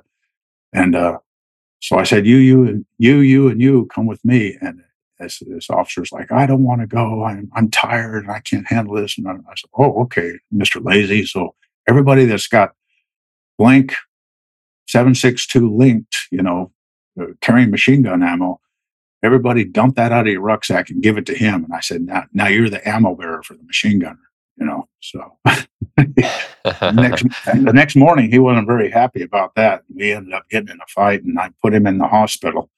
And uh, I got, I got kicked, I got kicked out of Ranger School. You know, so. Uh, oh, you know, really? I got Okay. kicked out of the Rangers. I got back to the regiment. I got kicked out of the Rangers, and then uh, I was supposed to. I thought I was going to Korea, and I, I would be the since I was a buck sergeant. I would read off the list of names where all the guys were getting pushed out of third battalion. You know, they they couldn't make it in Rangers or got in trouble. Say, uh, you know, Smith, you're going to Germany. Peterson, Germany. Uh, Johnson, Germany, and then, hey, hey, oh, uh, uh, you know, Clemens, you're you're lucky. You're going to Korea, that kind of thing. Well, then I saw my name on the list, Yeah. and it said Larreau Ranger Department. Ranger Department. Why they? s- I just I just got kicked out of the Rangers. Why they send me back to the Ranger Department, which at the time was the Ranger School? I said, well, they they need anybody that's got any kind of Ranger experience experience to go to the Ranger Department. I stayed right there in Fort Benning and went to the Ranger Department, and uh, I decided then I, I'm getting out of the army. You know, I, I was uh, at the end of my four years, and I was like, uh, this is this is not working out well. But then, So you're on contract at this point? yeah, I'm on a four year contract, Yeah. Yeah. Okay. All right. and it was time for me to reenlist. And I was, but the Ranger Department wasn't too bad. You know, I I I, I didn't do much there, and uh, but I would halo into the graduation uh, ceremonies, or I would go out and help at hand to hand pit in the morning at four o'clock in the morning or something like that. And it, it wasn't bad duty at all. And then the the commander noticed that I was doing well over there, and he said, "Hey, uh, I want I- I want you to I want you to uh, get your tab and be an instructor here at the at the Ranger Department." And I was like, "Oh, get my tab. Did you want me to go back to Florida and recycle the Florida phase?" And he goes, "No, no, I want you to start over at day one." And I, I hadn't been out of Ranger school for 90 days. And I, I looked at him and I said, uh, no, I don't think so. I'm, you know, I'm still pretty weak, still pretty Yeah. tired. And I said, I'm, I'm going to get out and I'm going to go to college and I'm going to be an officer. which is, which was a total bullshit lie. I was, I was never planning on doing that. Yeah. Yeah. And he, he'd come around his desk and he's like, if there's anything I can do, let me, let me know and I'll make sure you get your commission and stuff like that. And I, I snuck out of the army and I went, I went, I was going back to the oil fields and going back to work. You know, I'd done my time. So I'd given it up. Were your uh were your parents still Oh, around yeah. at this Yeah, I went back and, uh, and Yeah. the oil field had closed down. This was 1985 and uh, summer 1985. And uh, OPEC had lowered the price of barrel of oil to like, I don't remember, like 12 or 13 bucks. It was, it was real low.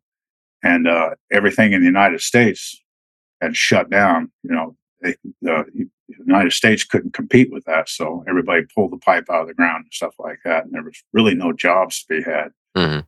So I was reading, uh, you know, at the time when I was Ranger Recon and everything, we were always reading Soldier of Fortune and we were waiting to go on that invasion in Nicaragua and all this kind of stuff. And we, we'd heard about this place called the French Foreign Legion, but I, I didn't think about, you know, the French Foreign Legion, I'm not doing that. But they had these little advertisements uh, for mercenaries, you know, and uh, Mhm. Robert K. Brown was his name. He, he was the editor of Soldier of Fortune magazine. So there was this advertisement for a mercenary. Uh, you had to meet this guy in Brussels, Belgium. You know, and you had to go to this certain place called Charlie's Bar, and uh, so I'd taken my last paycheck from from the army, and I uh, I got on a, a plane and went to Brussels, Belgium, and went to Charlie's bar, and they told me, yeah, we're going to send you to Sri Lanka, and uh, you get paid down there. You get everything you need to know when you get down there. And I was like, oh, I need to know a little bit more about this, you know, before I go jumping into this. Yeah. And they're like, no, no, no. We'll, I said, and this was on a Friday. So I said, well, I'll come back Monday. You know, let me think about this over the weekend. I'll come back Monday. I said, okay. Well, I jumped on the train and I went down into Paris. I'd never been to Paris before. And uh, I hit the red light district and, uh, and, you know, I, uh, I spent a bunch of money on, on, on booze and women and then wasted the rest. And, uh, and I, I saw this, uh, I was like, well, I don't have enough money to go back home, you know, and uh, not, I, I don't think I want to go to Sri Lanka. I've never, I don't know what's going on there, and uh, and so they were fighting an insurgency down there at the time, and uh, I saw this poster for the French Foreign Legion. I stopped this taxi and I said, "Take me there." that's how I, that's how I ended up in the French Wow. Foreign Legion with a hangover on a Sunday Sunday morning. so there's just recruiting. Like you just go to a bar and kind of meet some random guy, and he's just like a recruiter for them. yeah, and that was that was the mercenary thing back then. And uh, but you got to understand, this was a different time. There was all kinds of there was all kinds of flare ups Mhm. all over Africa, and uh, Sri Lanka was a you know a, a small but small country off the coast of India, and uh, you know you still had you still had you're still in the middle of the Cold War type thing, you know. Okay. And I ended up in the French Foreign Legion, and uh, I thought you know I'd heard some about it, and I, I'd read some books on the French Foreign Legion, but uh, I I didn't know what to expect. So what, like, once you go and tell this person you want to go join, uh, what what are the next steps from there? Well, you just show up, and then and then you put you're put in a holding area or a waiting room until there's like a half a dozen of you or, or ten people, and then then they take your suitcases and they take you upstairs and they go through your wallet and your ID and everything, and they start writing everything down. And they took every bit of uh, identification I had, passport, you know, driver's licenses, all that kind of stuff. And the, but I had that Ranger coin, you know, those challenge coins. Yeah. I had one from the Rangers. It was numbered number six. You know, I was the radio operator on A team, you know, Alpha team. So I had mine was number six, and I didn't speak a word of French, nothing. So I I looked up on the mural on the wall, this painting on the wall, and it said, you know, Legion Étranger, you know, and uh, I said uh, Legion ET Ranger. So I was trying to talk to this NCO and said, yeah, I'll, I'll do good here. You know, I'm I'm a ranger. I'm already a ranger, you know. And he's like, nah, I go out in the hallway and sit down. So I went back out in the hallway and there's a line of people sitting there in chairs. And there's this guy from London. And I, I showed him my coin. I said, I'll do all right here. I'm all, I'm already a ranger. And I said, see that on the wall there? And he spoke French. And he's like, uh, mate, that says Legion Étranger. You're telling him you're a foreigner. He already knows that. so They're like, Jesus, this guy. was like, oh, I better start learning how to speak French. You know, so uh, in the same day, the same day we went to the Réfectoire, which is their their cafeteria or their mess hall, and it was in the middle of this huge fort called uh, Fort de Nogent. You know, it's up in the north of Paris, and uh, and the the mess hall was in the middle of this thing, kind of a kind of a small building, but. Uh, we got up there and I got to the door and the screen door kind of slammed in my face and uh, you know, in our jump school or some of our, our military, you know, you got to wait to be called into that door, you know. So I went to parade rest and I'm standing there waiting for somebody to call me in. And this line's forming up behind me. And pretty soon somebody says, Hey, hey, pussy.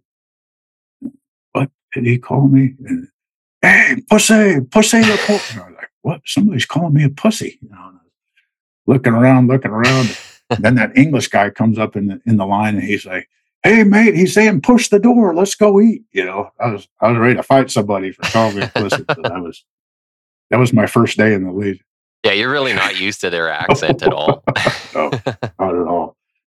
So I Are they at this time? Is the the Legion a um? Are they like a professional force at this point? Because they used to. no, Yeah, that you No. weren't before, right? Okay. No, the Legion, the Legion was horrible. I, I tell people that, you know, people say, Oh, you're in the French Foreign Legion, man, you must have some good training there. And remember, I came there with with the mentality that training was everything. And uh hmm uh, at the time, uh, half of the people in the Legion were actually French. They weren't foreigners, uh, but the, the the French still had a conscription army. They were still drafting their people. So these people didn't want to go to the French army because they knew they were getting bad equipment, bad training, and bad morale. So they would they would uh, change their name and act like they were from Canada or from Switzerland or from from Belgium. You know, they spoke French Oh, and really? uh, they would they would go in the Legion, change their identity and everything. And uh, they were so shocked at at me because when we went down to uh, Marseille, uh, uh, a little place, uh, Camp Camp Marcelli, out of Marseille, uh, you know, they do a background check and run your name through Interpol and everything, and they're like, "You got nothing to hide." I was like, "No, I'm I'm just here. I'm just joining up. I Mhm. I'm not a criminal. I don't I don't have anything to hide. I'm not divorced, nothing like that. So I I actually got to keep my name.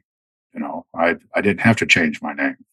I was in the Legion, Hmm. which was which was pretty funny because after we did our basic training and everything, they wanted to send me to some mechanized outfit, and I was like, I actually ripped my uniform. I had a paratrooper tattoo, and I ripped the sleeve off of my uniform and said, "I'm a paratrooper. I'm going to the airborne." You know, so they they sent me to the Deuxième Deuxième rep, you know, and uh, well, I got to go to the parachute unit in Corsica, Okay. go through their jump school and everything like that. So that's uh, wasn't wasn't big, and there's only like a dozen of us, a dozen replacements that show up down there and everything.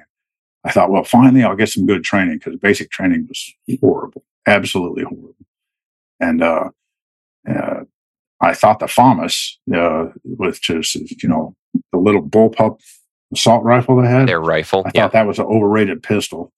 So I volunteered to be the machine gunner. You know, and then then I realized what a mistake I'd made because the, the AA fifty two that I carried was a worthless machine gun, you know, and they they actually had an M sixty in their museum there in Corsica. And I was like, hey, uh, let me take that off the wall and use that. You know?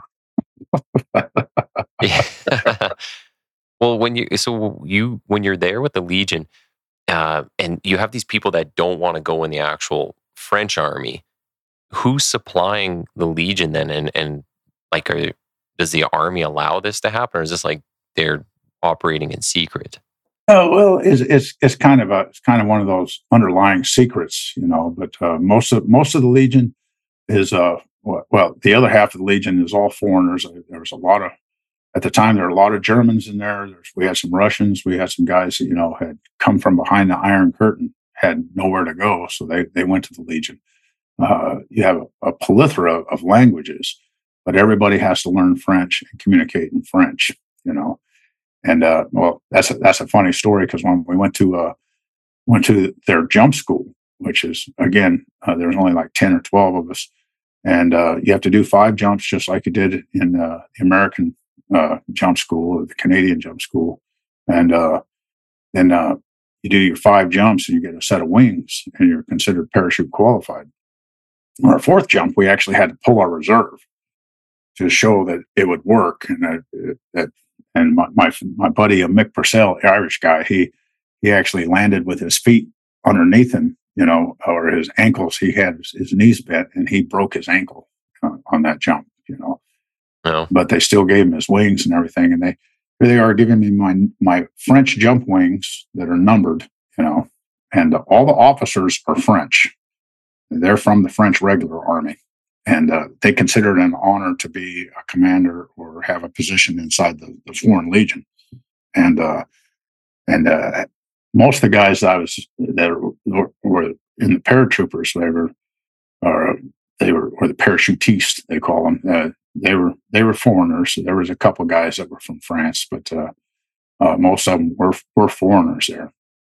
And they handed me my, my certificate. They give you a certificate and it says it said uh, they abbreviated Legionnaire, so it said Leg Larreau on my my, my certificate, which Mhm. back in the American Army meant you weren't a paratrooper, you know. And here I'd Yeah. I'd had uh, I had uh, I had American parachute wings. uh, You know, in my resume, I had uh, you know the American Jump School, the American Halo School. I had Canadian jump wings on a joint uh, exercise and Honduran jump wings. So I had four sets of jump wings. Here, my my fifth set of jump wings are calling. They're giving me a certificate that says Leg Larreau on it, and I and it, you know, uh, we were only three or four months into training there, and I, I still didn't speak very good French, but I'm trying to explain through you know a translator why I'm rolling on the ground laughing at this stupid certificate. You know, you're calling me a leg while you're giving me jump wings. You know, so yeah. they did they didn't see the humor in that. How long was uh, uh, training and what, um, you know, was it very similar to the US one then? From the sounds of it, it seems like Yeah, it, quite similar. it- it was it was still three weeks long. You still had the swing lander training. There's still a lot of running and a lot of pe- uh, a lot of physical exercise. Uh, you- you're just basically learning how to how to keep your feet and knees together and roll, you know, roll with the landing and stuff like that. One thing that that did make me very nervous if you were a total alcoholic or or you didn't fit, fit well inside the unit, and you were uh, you you weren't a good infantryman or or if you had a drug problem they'd send you to the the rigger shed. You had to pack parachutes. So it came to jump week. I was like, oh, wait a minute, all the all these losers are all these losers Yeah. are packing my parachute. Yeah, that doesn't seem like a, the greatest place for them to be half asleep or hungover. that made me nervous, but uh, but they they they all they, they did well, uh, and uh, and then I uh, was attached uh, to and. Uh, Mick and I were, you know, when we were in training, there's not much heat in these buildings and basic training and everything. So we were all kind of cold and freezing. It was during the wintertime. And uh, we couldn't wait to get to Corsica. And we thought, well, we'll we'll get in the we'll get in the Marine Company or we'll get in the, the engineer company or or maybe even on the in the the tier de elite, they called them the sniper company. And uh, Mhm. we'll stay warm all the time and we'll be in the Mediterranean. Well, they, they stuck us in the mountain company. You know, and as soon as, as soon as we got out of jump school, we went to do our ski training up in the mountains, you know. Oh, geez. uh, I was like, oh, this is miserable. So with the Legion, did you? How long were you in there in total? A little over a year, a little over a year. It was uh, uh, 1986. Uh, Reagan sent uh, some F 111s after Gaddafi. Okay. and we and the, the French were very upset about it. Matter of fact, Mitterrand didn't allow the French uh, or the uh, F-111s to fly over French airspace. They had to go out around Spain, refuel, and then go into Libya. And uh, so the French knew about it, uh, and uh, or the French uh, president knew about it. Mitterrand knew about it, but after it had happened, and of course they missed Gaddafi. The French were very, very upset about this because they were worried about the Arabs, uh, you know, placing bombs or doing terrorist attacks in, in southern France. And at the time, that that's that's how the terrorists would do it. They put a, a bomb inside of a trash can, a public trash can, on the, on the streets of Marseille or Nice or something like that Oh yeah. you know, and uh, and somebody would get hurt. So they were expecting a lot more of this uh, this terrorism in southern France, and uh, in, even in Corsica, in the French Foreign Legion, these guys were upset about it, which I couldn't understand because you know Arabs aren't supposed to drink, and when we'd get a pass or we you know get you know, there's no civilian clothes or anything like that, but we would go into town in our uniforms with that you know the white kepi or the kepi blanc, and we'd stack our we'd stack our our our kepi blancs or, or, or white hats in a pyramid inside the bar. All the all the par- all the all the uh, legionnaires would stack them in a in a pyramid, and then the biggest guy, which is usually me, you know, I was I was pretty pretty big compared to the Europeans. I would go to the door, and I would stand at the door. I'd fold my arms, and I would say in a real deep voice, "Two les Arabes door," you know, all Arabs out. You know, we're not drinking with you. Mm. And if they said if they said anything about it, boy, the fight was on. We would just beat the hell out of them, throw and throw them physically, throw them out. oh really? so here, here, here's all my buddies, uh, and, and it wasn't just French either. Here's all my buddies saying, "Oh, you, you, you, you Americans, you're so stupid. You're going to start a war and everything like that." And I was like, "Fine, let's start a war. You know, let's that's what we're here for. Let's let's start this war." And uh, and you got to remember at the time there's a, there wasn't very many Americans in this regiment. There's only like nine of us, you know, and most most of the other Americans had something to hide. They were hiding from something. They'd, they'd made a mistake in uh, in the United States, and they were hiding from a divorce. Or Brock Robertson, I remember Brock Robertson. He'd probably kill me if he he found. I'm using his name, but he was from the Second Ranger Battalion. He was selling cocaine, so he went jumped out the window and got away from the American Army and joined the Legion. Changed his name, and then uh, over there. Uh, so uh, all the Americans were. I mean, we were just basically ostracized. Well, when and if you change your name, like he, you're getting brand new identity documents. Like they're giving you all of that. Oh yeah, yeah, yeah. If you do, if you do five years in the Legion, you're considered like a, a yeah. You you keep that name that they give you. You get new identity, and you become a second class citizen in France. You have basically a, a French uh, passport. Okay. And uh, and uh, so I, so we're all trying to you know figure out how to get out of the Legion now. The, the, again, the, the, the training wasn't very good, and we figured out. I figured out real quick that uh, you know, and started studying. Actually, I was after I was in the Legion, I started studying their history, and I was like, uh, France has lost everything they've been involved in, and the Legion's the only one that fights to the last man. You know, not good odds. And this this is this is not a good place to be if uh, the Soviets invade. We're going to die, you know, type thing. And uh, mm. and uh, they didn't have good tactics, and uh, they didn't. But they, you know, they talked a good. Uh, they talk, they talked a good line. And uh, oh, don't forget your your disillusionment with the um, the mess steward, uh, the Ogamel. I knew you'd bring that up. I didn't want to admit that I eat other people's food. So in the Legion, it's mostly uh, you're not doing much training. There's not a whole lot of live fire. You do some obstacle courses. You do a, you do a lot of PT, but that's that's not training. You know, just just because you're running a lot or doing a lot of push-ups and chin-ups, it's not yeah. it's not really infantry training. But you'd have to go and, and they'd they'd come every morning they would come and say, okay, this squad's going to go do this, or this squad's going to go pick up rocks in the drop zone, or this is you're going to you're going to go mow the lawn over here, or paint the eaves over here. That's how Brock Robertson got out of the Legion. We were painting eaves on these three story buildings, and he goes, "Hey, Larreau, pull security." So I was pulling security.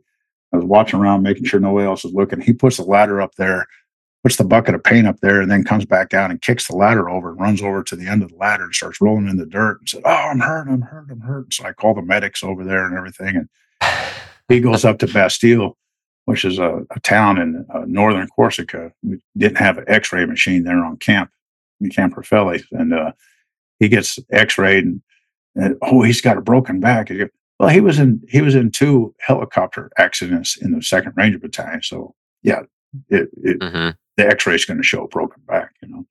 So they give him French citizenship and a medical, you know, a medical uh, discharge and medical retirement.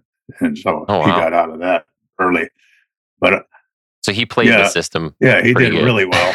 and I mean, he was out in three or four days, and uh, I was standing around for weeks, and I was always going on these details every day, you know, waiting for this. But I was I was really getting a bad attitude, you know, and most of the Americans were. I think there's one or two that were stuck there. They they were they were going to stick it out, and uh, the rest of us were just getting bad attitudes and all that kind of stuff. So we're always doing these stupid details. Well, I got to where uh, I would volunteer to go to the NCO mess or to the officers mess, you know, and the rest of the Legionnaires, they had their own mess hall, which was pretty crappy food. But if you went to the NCO mess or the officers mess, it was great food, right? Mm-hmm. And uh, there was two or three jobs there that they wanted you to do as an enlisted legionnaire. You'd either you'd get these black pants and a white shirt, and you'd be the waiter, or you would you would wash the pots and pans in the back and keep your uniform on, you know, and just go out there and wash all the pots and pans that all the chefs were cooking up this, this really fancy meals. So I was like, I'm not going to be anybody's waiter, you know. No, hell no, I'm not going to be a waiter. so I'll I'll take uh, I'll take I'll take the pots and pans. And I would just show up and they'd say, Oh Gamel, you know, go to the pots and pans. You know, I, I would go and just start washing the pots and pans. But I thought it was great because those finicky officers wouldn't eat all their food and everything like that. So they weren't looking. I would scraping off all their food. And I was eat, I was eating what was left, you know. And, uh, never had to That's not the worst No, job in the world. no. But uh, but I did have I did have dishpan hands, you know. So Yeah, yeah. I want to make sure we get because we got about 20 minutes left. So I want to make sure we get a bit more in. And then I wanted to talk to you about some of the stuff you've done outside. So with the Legion, when you leave there, um, because you said you were there about a year, you come back to the US and you get back into service and you spend, you know, the next uh, 20 plus years doing some operations and, and stuff. Can yeah, you tell us I, a bit about that? Um, it might be a bit of a quick overview, but yeah, I came back and uh, it was almost eighty seven. Then I, I came back and I was I was I was done with the military. I didn't want to do anything military. I tried to go to college. I told you about that. I was a prison guard, and uh, mhm, and then uh, I, I worked construction all over the country. And then I'd fallen off a, a wall and got a pneumothorax or a collapsed lung. And uh, I ran into one of those the guys I was in Rangers with, and he's like, "Larreau, what are you doing? You're a great soldier. You know, why don't you go back to the military?" And I was like, "No, I'm done with that. It's just stupid." And he's like, "No, no, no. You got to go special forces. I, am in the 12th Group Reserve Special Forces." He says, "I'll, I'll take you into the commander." And so he takes me into his company commander. I meet, I meet up with him. We go to Fort Lewis, Washington. I was working in Washington State, and uh, the the commander, uh, based off of what this this guy told him, he, he was Ranger Recon. He was 82nd. He was Grenada. He says, "Yeah, yeah, I'll take you." And I said, "Well, if you can get me out of here within a week, I'll join. I'll join." And he like, "Okay, no Hmm. problem." So he took me down to the recruiter, and uh, that next weekend I had to jump out of an airplane, you know, and I I was hooked after that. And I was like, I'm ready to go back, you know. So they sent me to the Q course. I made it to the Q course in 91. Uh, this was 1989. So I'd, I'd, I'd been out of the whole military thing for almost three years. And, uh, and uh, so uh, 89, 90, 91 took me a while to get through the Q course, but uh, I got through the Q course and uh, I went to 10th Group Special Forces in uh, Fort Devens right after that they were starting up third group, which you know everybody spoke French. By then, I spoke some French, and I was like, I'm not going to join another unit where we're sitting around waiting for our equipment for two years and everything. So I went back to Washington State, being 12th group. I showed up to my first drill with a recruiter. He goes, "Oh, we're glad to see you back, Larreau. Who's that guy?" And I said, "This is a recruiter. I'm going active duty. I want to go 10th group."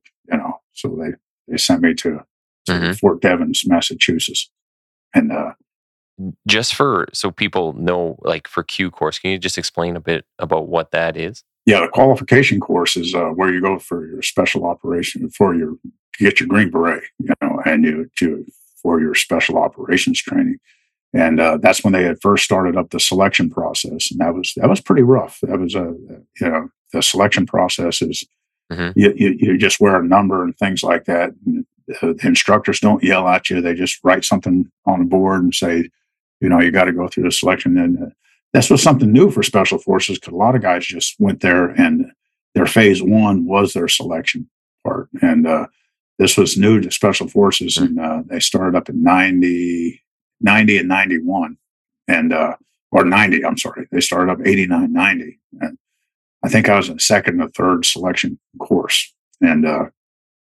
it was uh they, they didn't say anything to you. You do you, you do uh, individual events the first week second week you do uh, navigation events and uh, the third week you come back together and you do team events and you're you're rated and all this stuff but nobody says anything to you so you don't know whether you made it or not until the end you know Well, that'd be nerve wracking.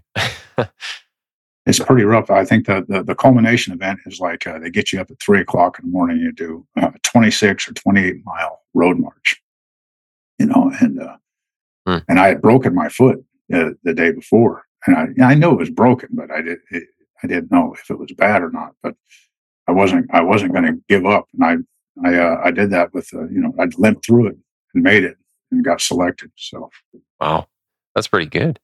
Yeah, and then in the and then uh, and then in the Q course, it's divided up into phases, and it's it's changed over the years. But um, so then you have a phase where you're essentially small, uh, you're learning um, land nav map reading and patrolling, small unit and tactics. yeah. then uh, and then you have a, yeah, and then you have a phase where you get your MOS training in either uh, weapons, demolitions, communications, uh, or medic, and then um, and then from there, then you like go to um, uh, what used to be called Phase Three. Now it, it's Robin Sage, and that's where you get into the guerrilla warfare training, and um, you're operating within a team of guys, and um, you go on an exercise where you're like you go out into the the woods of North Carolina in a mythical country uh, called Pineland, and uh, you basically organize, train, and lead a guerrilla band for um, the duration right, yeah. of the exercise.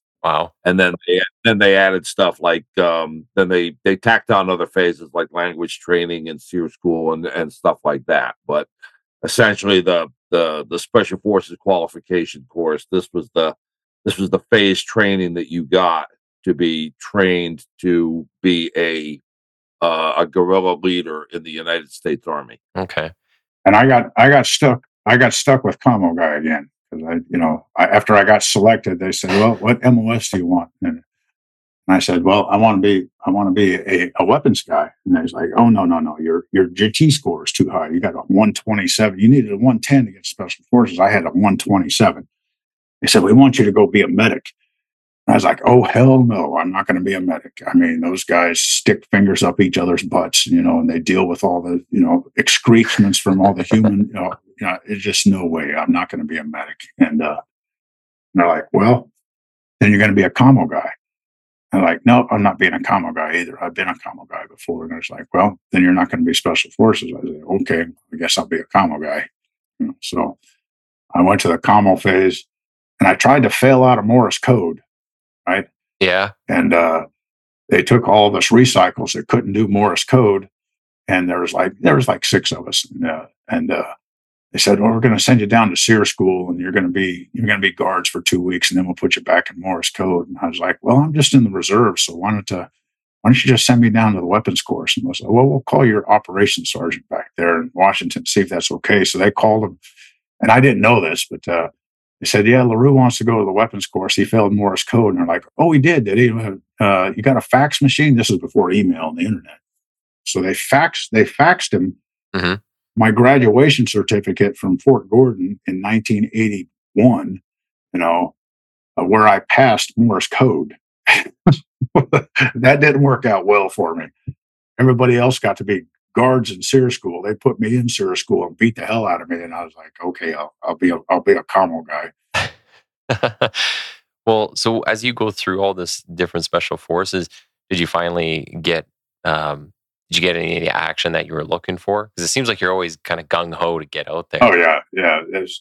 This was they, this was the one place in the army where they took training very seriously, you know. And there there was, you know, there's there's mm. there's still, you know, the army thing of it, you know. You still got to do details and you, you know, uh, some of it, some of the training you, you you didn't appreciate at the time during the Q course, but then when you get further down your your career or in special forces, you're like, oh, I should have listened harder in that interrogation phase or in that, uh, you know, in that uh, motivation phase, or uh, all the training is very serious. And, they, they, the guys that come out of the Q course, they're very, they're very well trained, or I should say, they're at the, at the that uh, basic training level to where now you have what it takes to have a, a military career in special forces. You you have you've been introduced mm. at least to some of the things that you'll actually see in, in the missions that uh, the Green Berets do. And uh, I, I, went to 10th group. I immediately went to, because 10th group, right then we had the, uh, you had the Gulf War going on. And it was the end of the Gulf War. Remember, the Gulf War was only 100 hours actual ground combat. But 10th group had uh, been given the mission of helping all the Kurdish refugees who got pushed out by Saddam Hussein out of their villages up into the north, uh, up into the mountains by the border of Turkey. So I went over, I went straight to Fort Devens, and then they said, "Hey, you're Halo qualified. We're going to put you on a Halo team." So I, I, I, didn't even get a room or anything. I, I, I uh, basically uh, put all my my gear in the mail room. They locked it up for me, and I went straight to Turkey. And I didn't meet my team for three or four weeks. They'd been down there with the refugees for months.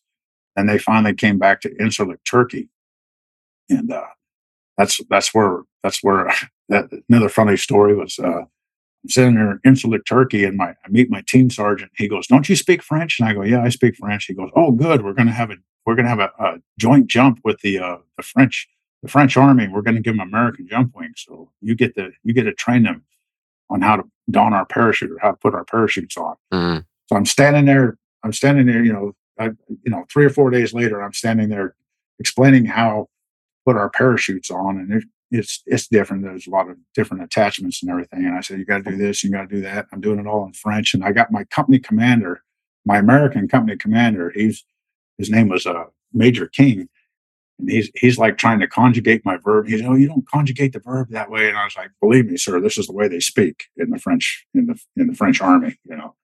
And he's like, whoa. And this little this little staff car came up, kind of like a Toyota Hyundai or something like, or you know, like a Hyundai comes up. This big tall officer gets up and gets out of the passenger seat. He's a French officer, and he's like, "Je connais toi, je connais toi," and it's a it's a French colonel, and it was my company commander back in the Legion. You know, five years before that. Oh wow! I just went to Legionnaire before deserting. That yeah, is. I just well, I I just went to position of attention in the French style, and I gave him the French salute, and I was like, Legionnaire Larreau, deserter, 1986.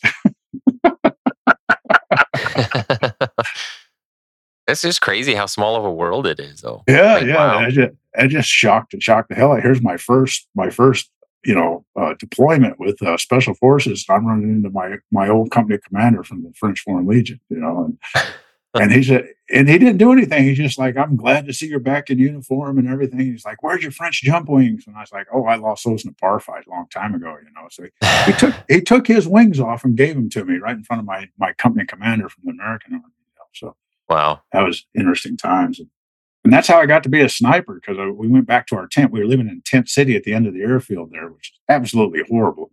Because the, the Turkish had the uh, the F4 Phantom, and that thing will shake. Oh, okay. It'll shake you out of your bed when they take off, you know. But uh, mm. we're we're in the tent, and the team sergeant comes in. He goes, "Hey, we got a we got a slot for sniper school. Who wants to go?" And I jump up and I was like, me, me, me, I want to go. I want to go to sniper school. I, I hate this commo job. And he's like, sit down, Cherry, sit down. You just got to the team. You haven't earned your right to go to sniper school. And uh, I sat back on my bunk and I was all depressed and everything. He went to every single team member on that team who'd been, these guys had been there eight or nine months. And they said, you, you can leave, you can leave two weeks early and you, you you grab your rifle and go down to Fort Bragg to the sniper score, the sniper course in uh, uh, in uh, Mott Lake, and uh, every one of them turned it down. Every one of them said, "No, I want to go home and see my wife. Really? I got to see my girlfriend and everything." And Team Sergeant looked at me and he says, "You're in luck, Cherry. You're going to sniper school." And I was like, "Oh yeah, I get to go. I get to go." A winning by default is still winning. yeah, yeah. I, I got to go to Fort Bragg and go to sniper school. So, it, did you cross paths with John there? Well, that's right after that is when John was. Oh no, I, I was I was long gone. I was long gone by then. I hmm. was I was actually in uh, uh, First Battalion, Tenth Group. Um, that I was one of the guys that went to uh, uh, Desert Storm with uh, Tenth yeah. Group. Okay. Yeah, I, I, think it was several months later. Well, no, it, it it was right after that. I was uh trying to think of what year that was. That was 91, 92. Yeah, because I 92, wasn't it? Yeah. Weren't yeah, you back in Devens in 92? Yeah, because I left um I left Fort Bragg in uh in 90 to go to Germany and then um uh came back uh came back in 92. Yeah, so it was it was spring of 92 and I I just got done reading uh the reading uh the Carlo Hathcock story, you know. 90 You're not going to tell you're not going to tell the story, are you? Or 91 confirmed kills and everything. And I was like, well, I need to go to the soda locker and I need to tell these guys we need some real training. We need to train like this Marines. So I went knocking on the door and uh, I was talking about how we need to do realistic training and everything. I was just trying to get out of the commo duties, what I was really doing. But uh, I wanted, I wanted to, I wanted to get more of the sniper training because you know, sniper school is basically basic training. You you get the basics of it. So I wanted to hang around these guys who've been doing it for years and you know just kind of get the crib notes of, of how to how to do it quicker and things like that and uh this big tall guy, John Simpson, stands up and he's like, back up, back up, back up, back, back out of my office. And I went, I backed up and he closed the door. He slammed the door in my face. And he's like, what's written on the door? And I was like, nothing. There's a symbol. And he had, he had a, a he had a, a picture of a, you know, an eight by 11 piece of paper, but there was a picture of a white feather on it with a big circle and a slash through it. And he's like, no white feather stories in here, you know. What's a white feather story? That's that's Carlos Hathcock. They used to call him White Feather. He used to wear Oh. a white feather in his cap Oh, okay. or in his in his boonie hat. and uh, I don't want to hear your crap. And uh, wait, the book the book's a work of fiction, and there th- this this cult is developed over the guy Oh, over the years, you know, and it just it, it just detracts from the you know the actual contributions that he made. But um, uh, yeah, so uh, yeah, so basically, Larreau wanted Seaux wanted to hang out with the sniper committee, and he stopped by the compound and um, hey, you know, who do I got to talk to about this? And it's like, um, uh, and I, uh, down the hall, we had, we had the, we had the NCOIC's office, and it's like down the hall was where I had my office with a guy, uh, named Mike Moore. And it was, we had the training development office because it was, um, we were in the process of revising the course. And, um, so I'm, I'm Mike and I are are busy like yelling at each other over the lack of support that we're getting and uh getting all worked up. And then this guy shows up at the door. volunteering. I was volunteering. Right, right. You know, wants to know, you know, and it's like, and he leads off with, you know, I was reading this book about uh, you know, Carlos Hathcock, and I and I was just like, okay, slam the door in his face. And then, uh, you know, uh, you know, and I tell him, I said, you know, read the sign, and I go, now, you know, if you want to, you know, i- i- if if you want to do some legitimate, you know, you know, sniper training, it's like, you know, you know, come on in, and it and the thing is, it was just like, you know, he's he's like, um, uh, Sergeant Larreau, Sergeant Larreau requesting permission to come, you know, because it's like he knocks on the door, and I go, who is it? and uh basically it's like you know sergeant Larreau i said yeah you know big deal right and it was like you know well sergeant Larreau i want to learn i want to learn about sniping and it was like door opened up here have a cup of coffee and um that was that was the beginning Yeah. of our friendship Do you want to? Um, we got maybe like ten minutes left or so. I, I just want to make sure you get uh, maybe talk about how you guys work together a bit, and then just a bit about retirement because we have the other recording right after. So what what you what you really want to hear is about uh how he kept on running towards gunfire in uh, afghanistan and iraq Yeah. Yeah. Yes, what year were you deployed there?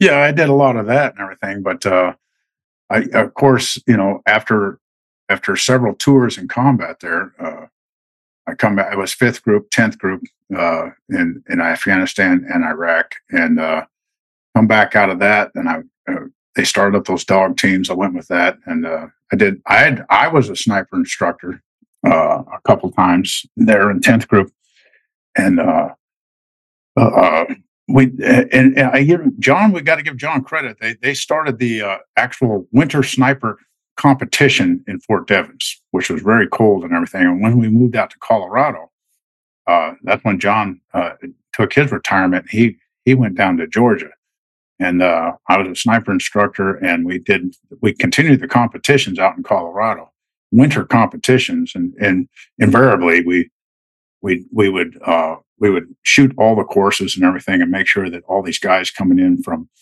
uh, from all the other groups, or from from the Navy SEALs, or from uh, we, we we we opened it up to the FBI, Secret Service, everybody, everybody coming to these competitions. We had a great time, and uh, they uh, and of course every time we did the competition, which was in December, we'd be we'd be verifying the course in the snow, and then the next week we'd get five days of good weather. So all the competitors would just you know, piss me off.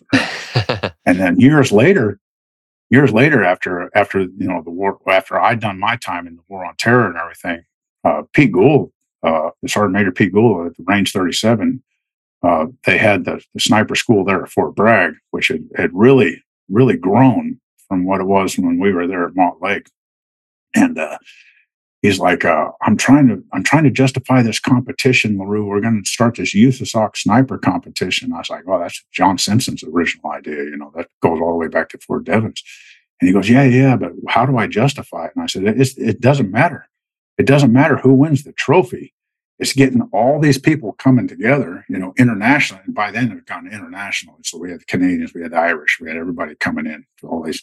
Um, Mm-hmm. I said, we, we need to compare notes that we, we find we compare notes to what's working and what's not working. And that's, that's where we, we, for, you know, at the time I was in force mod, force modernization. I said, that's, that's, that information right there helps me go out and fight for the stuff that the guys need, you know, and we're going to change things, you know. So, yeah, uh, that was and I, and I remember getting that that force modernization job. I was so devastated. I was, that meant I was on staff, and I and I had been put on staff for life because I sent an email to to the wrong guy. You know, it turned out to be a, a homosexual guy, and uh, I the sergeant major said, "Oh, you're on staff for life." And I was calling John Simpson, my buddy, and I was like, "You're gonna put me on staff for life, and now I'm not going to be a team sergeant and all this other kind." Of, he's like, "Shut up." shut up, Larreau. I'm like, what? And he's like, what are you whining about? He's like, how many team sergeants are, are there in a group? And I was like, well, there's 72, teams, 72. And he goes, how many force mod guys are there that get to deal with sniper stuff? Uh, uh, well, there's me. He goes, exactly. You're one of one, you idiot. You should be happy about that. yeah, because I was just like, I mean, he's like, you know, he's as close to crying as he gets, and he calls me up, and I was just listening to it, and it's like, you know, you idiot, do you realize how much damage you can do no. working in force mod? Mm. You know, I mean, you're you're the guy that, well, you know, hey, um, you know, hey, do we get this piece of gear or this piece of gear? Do we, you know, what do we want in this new rifle and you know, uh, and stuff like that? And I'm like, yeah, I mean, there's you know, here's your chance to fix stuff instead of just yep. kicking dean boxes yep. over it. So we came. I came up with uh, the PSR, which John was mad at me at first, and it, you know, it it called for uh, basically we were taking the sniper rifle, and we were going. We were finally going to have a rifle that was, you know, had military influence on it. You know, I, I we had gone through the M21, which is the M14 and then the uh, M24, which is Remington 700 with a Douglas barrel on it, you know, a hunting rifle. And uh, I did the research on it and everything, and found out how we got stuck with this and how we got stuck with that. And mostly, most I shouldn't say I did the research. I went to the Simpsonian Institute and say, okay, what's the answer? You know, we, we I mean, he was on, John Simpson was on speed dial the whole time I was doing this requirement for the PSR, which turned in, morphed into the ASR, that was advanced sniper rifle. But, uh, that it was the SEALs who wanted another sniper rifle. And I was like, look, guys, I, I represent, uh, uh, a group of guys that go out in teams of 12 and we already have four sniper rifles. So if we can take one sniper rifle, I'm sorry, we can do one sniper rifle and switch calibers then we could eliminate two of these, two or three of them, and we could have one rifle that everybody's. Mm. They're like, "Oh, that doesn't exist. The the technology doesn't exist." I'm like, "What are you talking about? I got one sitting in my garage from Surgeon, you know, and uh, I I I have five calibers. It's not because."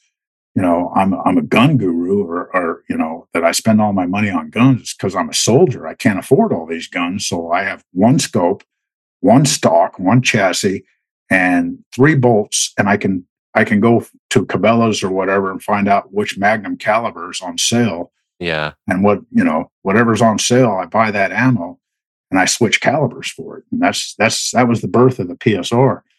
But in the requirement, I had this guy, again, Will Ross, remember that guy I talked about who wanted to go be a Green Beret sniper. Well, that guy got really good at long distance shooting for, you know, he was working for the Department of Wildlife and everything. He's like, you guys need to be shooting to a mile. And I was like, there's no way you can shoot to a mile and everything. He goes, I, I do it all the time. I was like, he was living in Grand Junction, Colorado. I was stationed in Fort Carson, Colorado at the time. So I was like, you know what? I'm going to throw a target in my truck. I'm going to come out there to Grand Junction. You prove it. And uh, I, I, I lased, I lased from the, the shooting area exactly to a mile. And I went back out there and, and let him shoot the first two shots. And I was, I was on the spotting scope and he took the first shot. I was like, I don't see nothing. He's like, wait for it. And then bing, it, you know, yeah. I didn't hear it. I didn't hear it, but I saw a big black mark on the E-type silhouette, more towards the uh, left shoulder. And he goes, "Oh, I can, I can get it, I can get it more in the center." He took the second shot and hit dead center, and I was like, "Okay, this is possible." But then I went out and I, I put in there, put in the requirement that we had, you know, this this rifle that we are going to develop had to shoot out to 1500 meters, and we were looking at, we were looking for more of a uh, a flatter trajectory caliber, right? And uh, we we have been raised in seven six two and uh, or three oh eight, and we we all knew that by heart. Especially you know all the time I spent around Simpson back in Devens in, in the sniper locker. I, I, I knew that I knew that the uh, the uh, the come ups and the you know and the trajectory real well. But uh, what I did on the research was looking back at why we had this long action bolt action rifle, which is is kind of kind of indicative of a 308. You had to lift your you had to lift your head off the stock to pull that bolt back, right? Which that's what you don't want to do. Is you don't want to you don't want to break that that position that you built to to take a good shot. And, and on your second shot, you had to either hit yourself in the face with that bolt, or you had to lift your head off the stock. And I was like, how did we end up with this long action when my little brother who uses his 40XB in the Marine Corps, he, he was also a sniper. He can sit there and he's got a regular action where he can eject these 308 cases. What I what I found out was what I found out was uh, clear back in 1986 when they developed this M24 was that's when they first came out with the 338 Lapua Magnum, and the Navy was running that program, and they had written the requirement they'd done it wrong that this this this caliber had to uh, be faster than 3,000 feet per second, which tells me somebody was mixing up 5.56 versus a 30 caliber, and uh, mm. and the army had already army had already purchased all these rifles. They they they purchased the rifles, and the ammunition got kicked out of the competition. So they said, "Well, we'll leave them in 308 until they they go to be rebarreled, and then we'll, we'll change to a Magnum caliber. Well, what's the sexiest Magnum okay. caliber in 1986? And that's that's what they said. Well, they're hunting bear up in up in Alaska with 300 Win Mag, so they just kind of threw that in paperwork 300 Win Mag. Okay. So for the PSR, we well, the Europeans took it back. The, the, Europeans had developed this ammunition. Well, they took it back to Europe and they said, uh, "You know, we'll use it for a sniper round because it's a flatter trajectory. You got you got more room for error in your range estimation with this flatter trajectory." And that's that's the reason the Europeans use. Not so where they're going to shoot to fifteen hundred meters, but if they want to take a head and shoulder shot at six hundred meters, they stand a better chance of hitting it. So I just wanted to get into um, talking about retirement and just what that decision looked like for you and kind of what it's been like since. So, um, like dealing with any kind of physical ailments, mental ailments, like all any of that stuff in there. So, can you just talk about, you know, what what led you to the decision to retire, um, and what you've been up to since then? Right. Yeah. I, I, I definitely didn't want to do 28 years in the military. But uh, I got put in the force mod position uh, right at 19 years, right before retirement. And then I, I got on this project for the PSR, which morphed into the ASR, the 338 Norma machine gun, uh, the BB&D, the, the night vision, you know, the dual dual nods. Uh, what else? Oh, miniguns on miniguns on vehicles, and uh, the MTAS, which is an Israeli mortar system that we used in Afghanistan. That was a 120 millimeter mortar system. just just a whole list of projects that uh, that just took up all my time. And before I knew it, I'd done you know I'd done uh, another uh, eight years. Eight years going into in a, in a 2016. Uh, they said, "Hey, you've done enough time in Force Mod. Uh, it's time for you to move on. And, and, uh, that we're going back to Syria. ISIS had come up there and they were taking General Cleveland was going to go over there and, uh, they were going to go back to Syria and everything. And I, I volunteered and begged to go back, uh, on General Cleveland's staff. Of course, I'm, you know, too old to run on an ODA, but I, I was at the staff level. I, I thought I could contribute. And then General Cleveland got pulled out of it for political reasons. You know, he wasn't, this is during the Obama administration. And they, they really didn't want a, a, a commander like him. It was, he was really kind of forceful and, you know, we'll do it the military way type thing. And uh, so uh, he didn't get to go. And uh, uh his replacement was a, a, a two star and uh, I was still on the staff. They were still going to go, but then uh, the sergeant major came down and said, uh, "This general doesn't really want you to go on the staff." And I said, "Let me guess. He doesn't want me to go because I embarrassed him back in Iraq when he took the same route in and the same route out and got a bunch of people hurt." And he goes, "Yeah, yeah. How'd you know that?" I was like, "Well." Mm-hmm. So uh, it's time for me. I said, "Well, sign my retirement packet. I'm ready to get out." And anyway, so they went upstairs and I'd already done the retirement packet. They signed it. I took it down to uh, the old hospital, the Womack uh, uh, Hospital, that has now an administrative building. I'm sitting there in the rain. I mean, I'm devastated. I'm just like, I just made the decision. I mean, this is right before Christmas of 2015 that I'm going to get out. I'm I'm done. And uh, and I was watching Bo Bergdahl.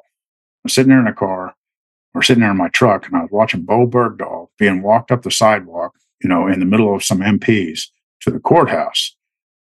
And I was telling my wife, I was like, I've got a pistol right here. I could be famous right now. I could take care of Bo Bergdahl.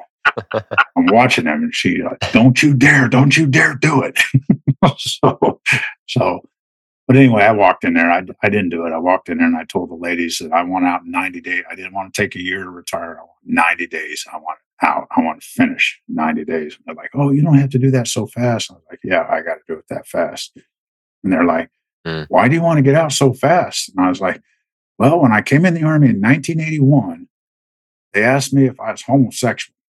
And I said no.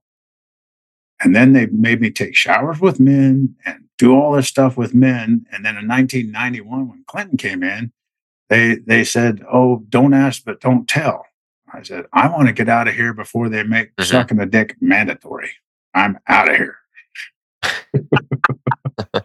so, so they, they thought that was pretty funny and everything. And I, and I, I did, I did, I think I signed out, uh, on my terminal leave, uh, first or last day of April night of 2016.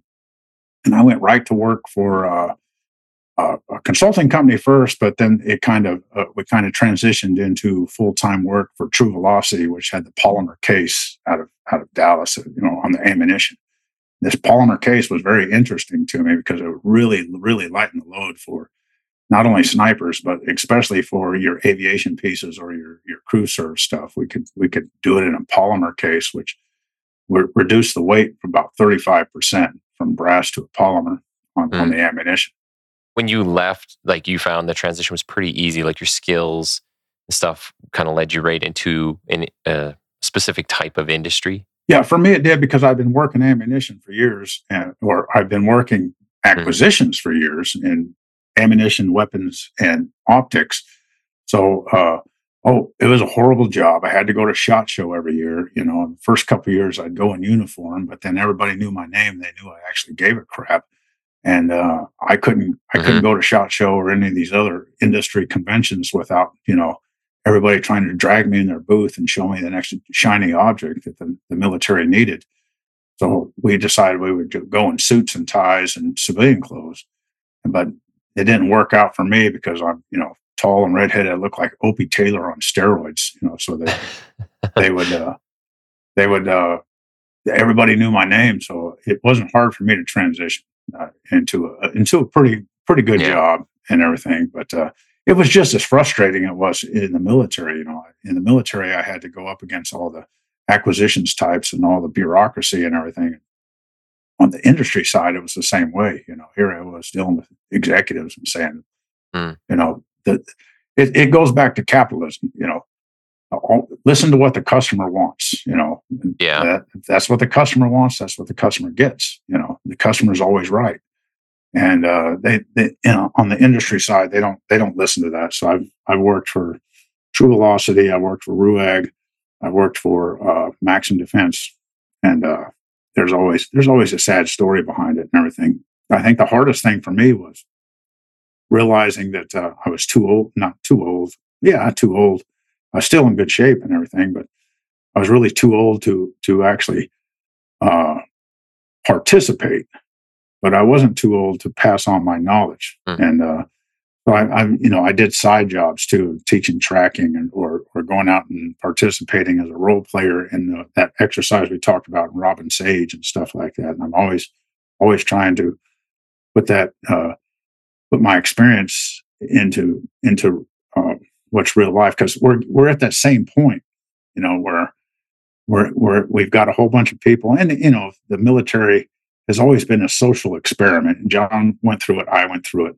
In our day, it was uh, Pat Schroeder, Senator Pat Schroeder. She was from Colorado, but she was always trying to make the military, you know, uh, do stupid social experiments that don't really work. Well, the military is going through the same thing right now, and they're not concentrating on training, you know, which is you think war on terror was just a short time ago. But if you look at what we went through when Vietnam, when they pulled out of Vietnam in '73, and we were in there in the early '80s, about the same time, about the same time frame. Hmm and we're already getting to where the military you know i've got two sons in the military one in the rangers one in the 82nd and one in the 82nd's already signed out and he's gone off to college now but saw saw the exact same thing these guys are not getting the training they need. They're not being you know they're not taking it seriously. And everybody wants to go after the badges badges or shiny bobbits or stuff like that. Yeah. and turn the military into a into a bureaucracy and not a not a fighting force Yeah, we see the same thing. Like even in policing, you see things go in waves. Someone gets rid of a, a good idea, and then, you know, 10, 15 years later, all of a sudden it's like, oh, hey, we should be doing this. It's like, here we go again. Yep. So um, we do have to wrap it up there because we have the next guest uh, we got to get ready for too. Uh, but is there anything you kind of want to leave us off with? Or um, like, I, I want to say thanks to having both of you on here. Uh, some interesting stories. I haven't had anybody on to talk about Grenada before, uh, and it, it, a lot of the overlap between kind of the training uh, at the same time as the Canadian guests we had on. Uh, that actually worked out pretty good. So some of the experiences you were talking about are very uh, interesting and unique. But yeah, no, I uh, really appreciated having you on here, and we might have to do a part two and get you on again um, to talk about all those other years where you're in the Middle East. Oh. So Yeah, well, Yeah. we need to do a part two because I didn't I didn't get to do my story about uh, how the Canadians helped me out in Somalia. That was that was a great story. So we- we'd have to do that one of these days. Yeah. yeah, So yeah, you know, maybe we'll we'll have to link up and um, we'll get it set up. So it might be after Remembrance Day, but we'll get a part Yep. two done. Yep. And uh, Sounds good. maybe during the Stanley Cup playoffs, so we can argue about who's who's got the better hockey team. Well, Canada always seems to lose the damn thing. I like we can't win anything, but uh, yeah, no, I will we'll we'll definitely hook something up here. So, uh, but yeah, I want to say thanks, and um, if you want to hang on the line for a second, we'll say bye offline. So All right. Yeah.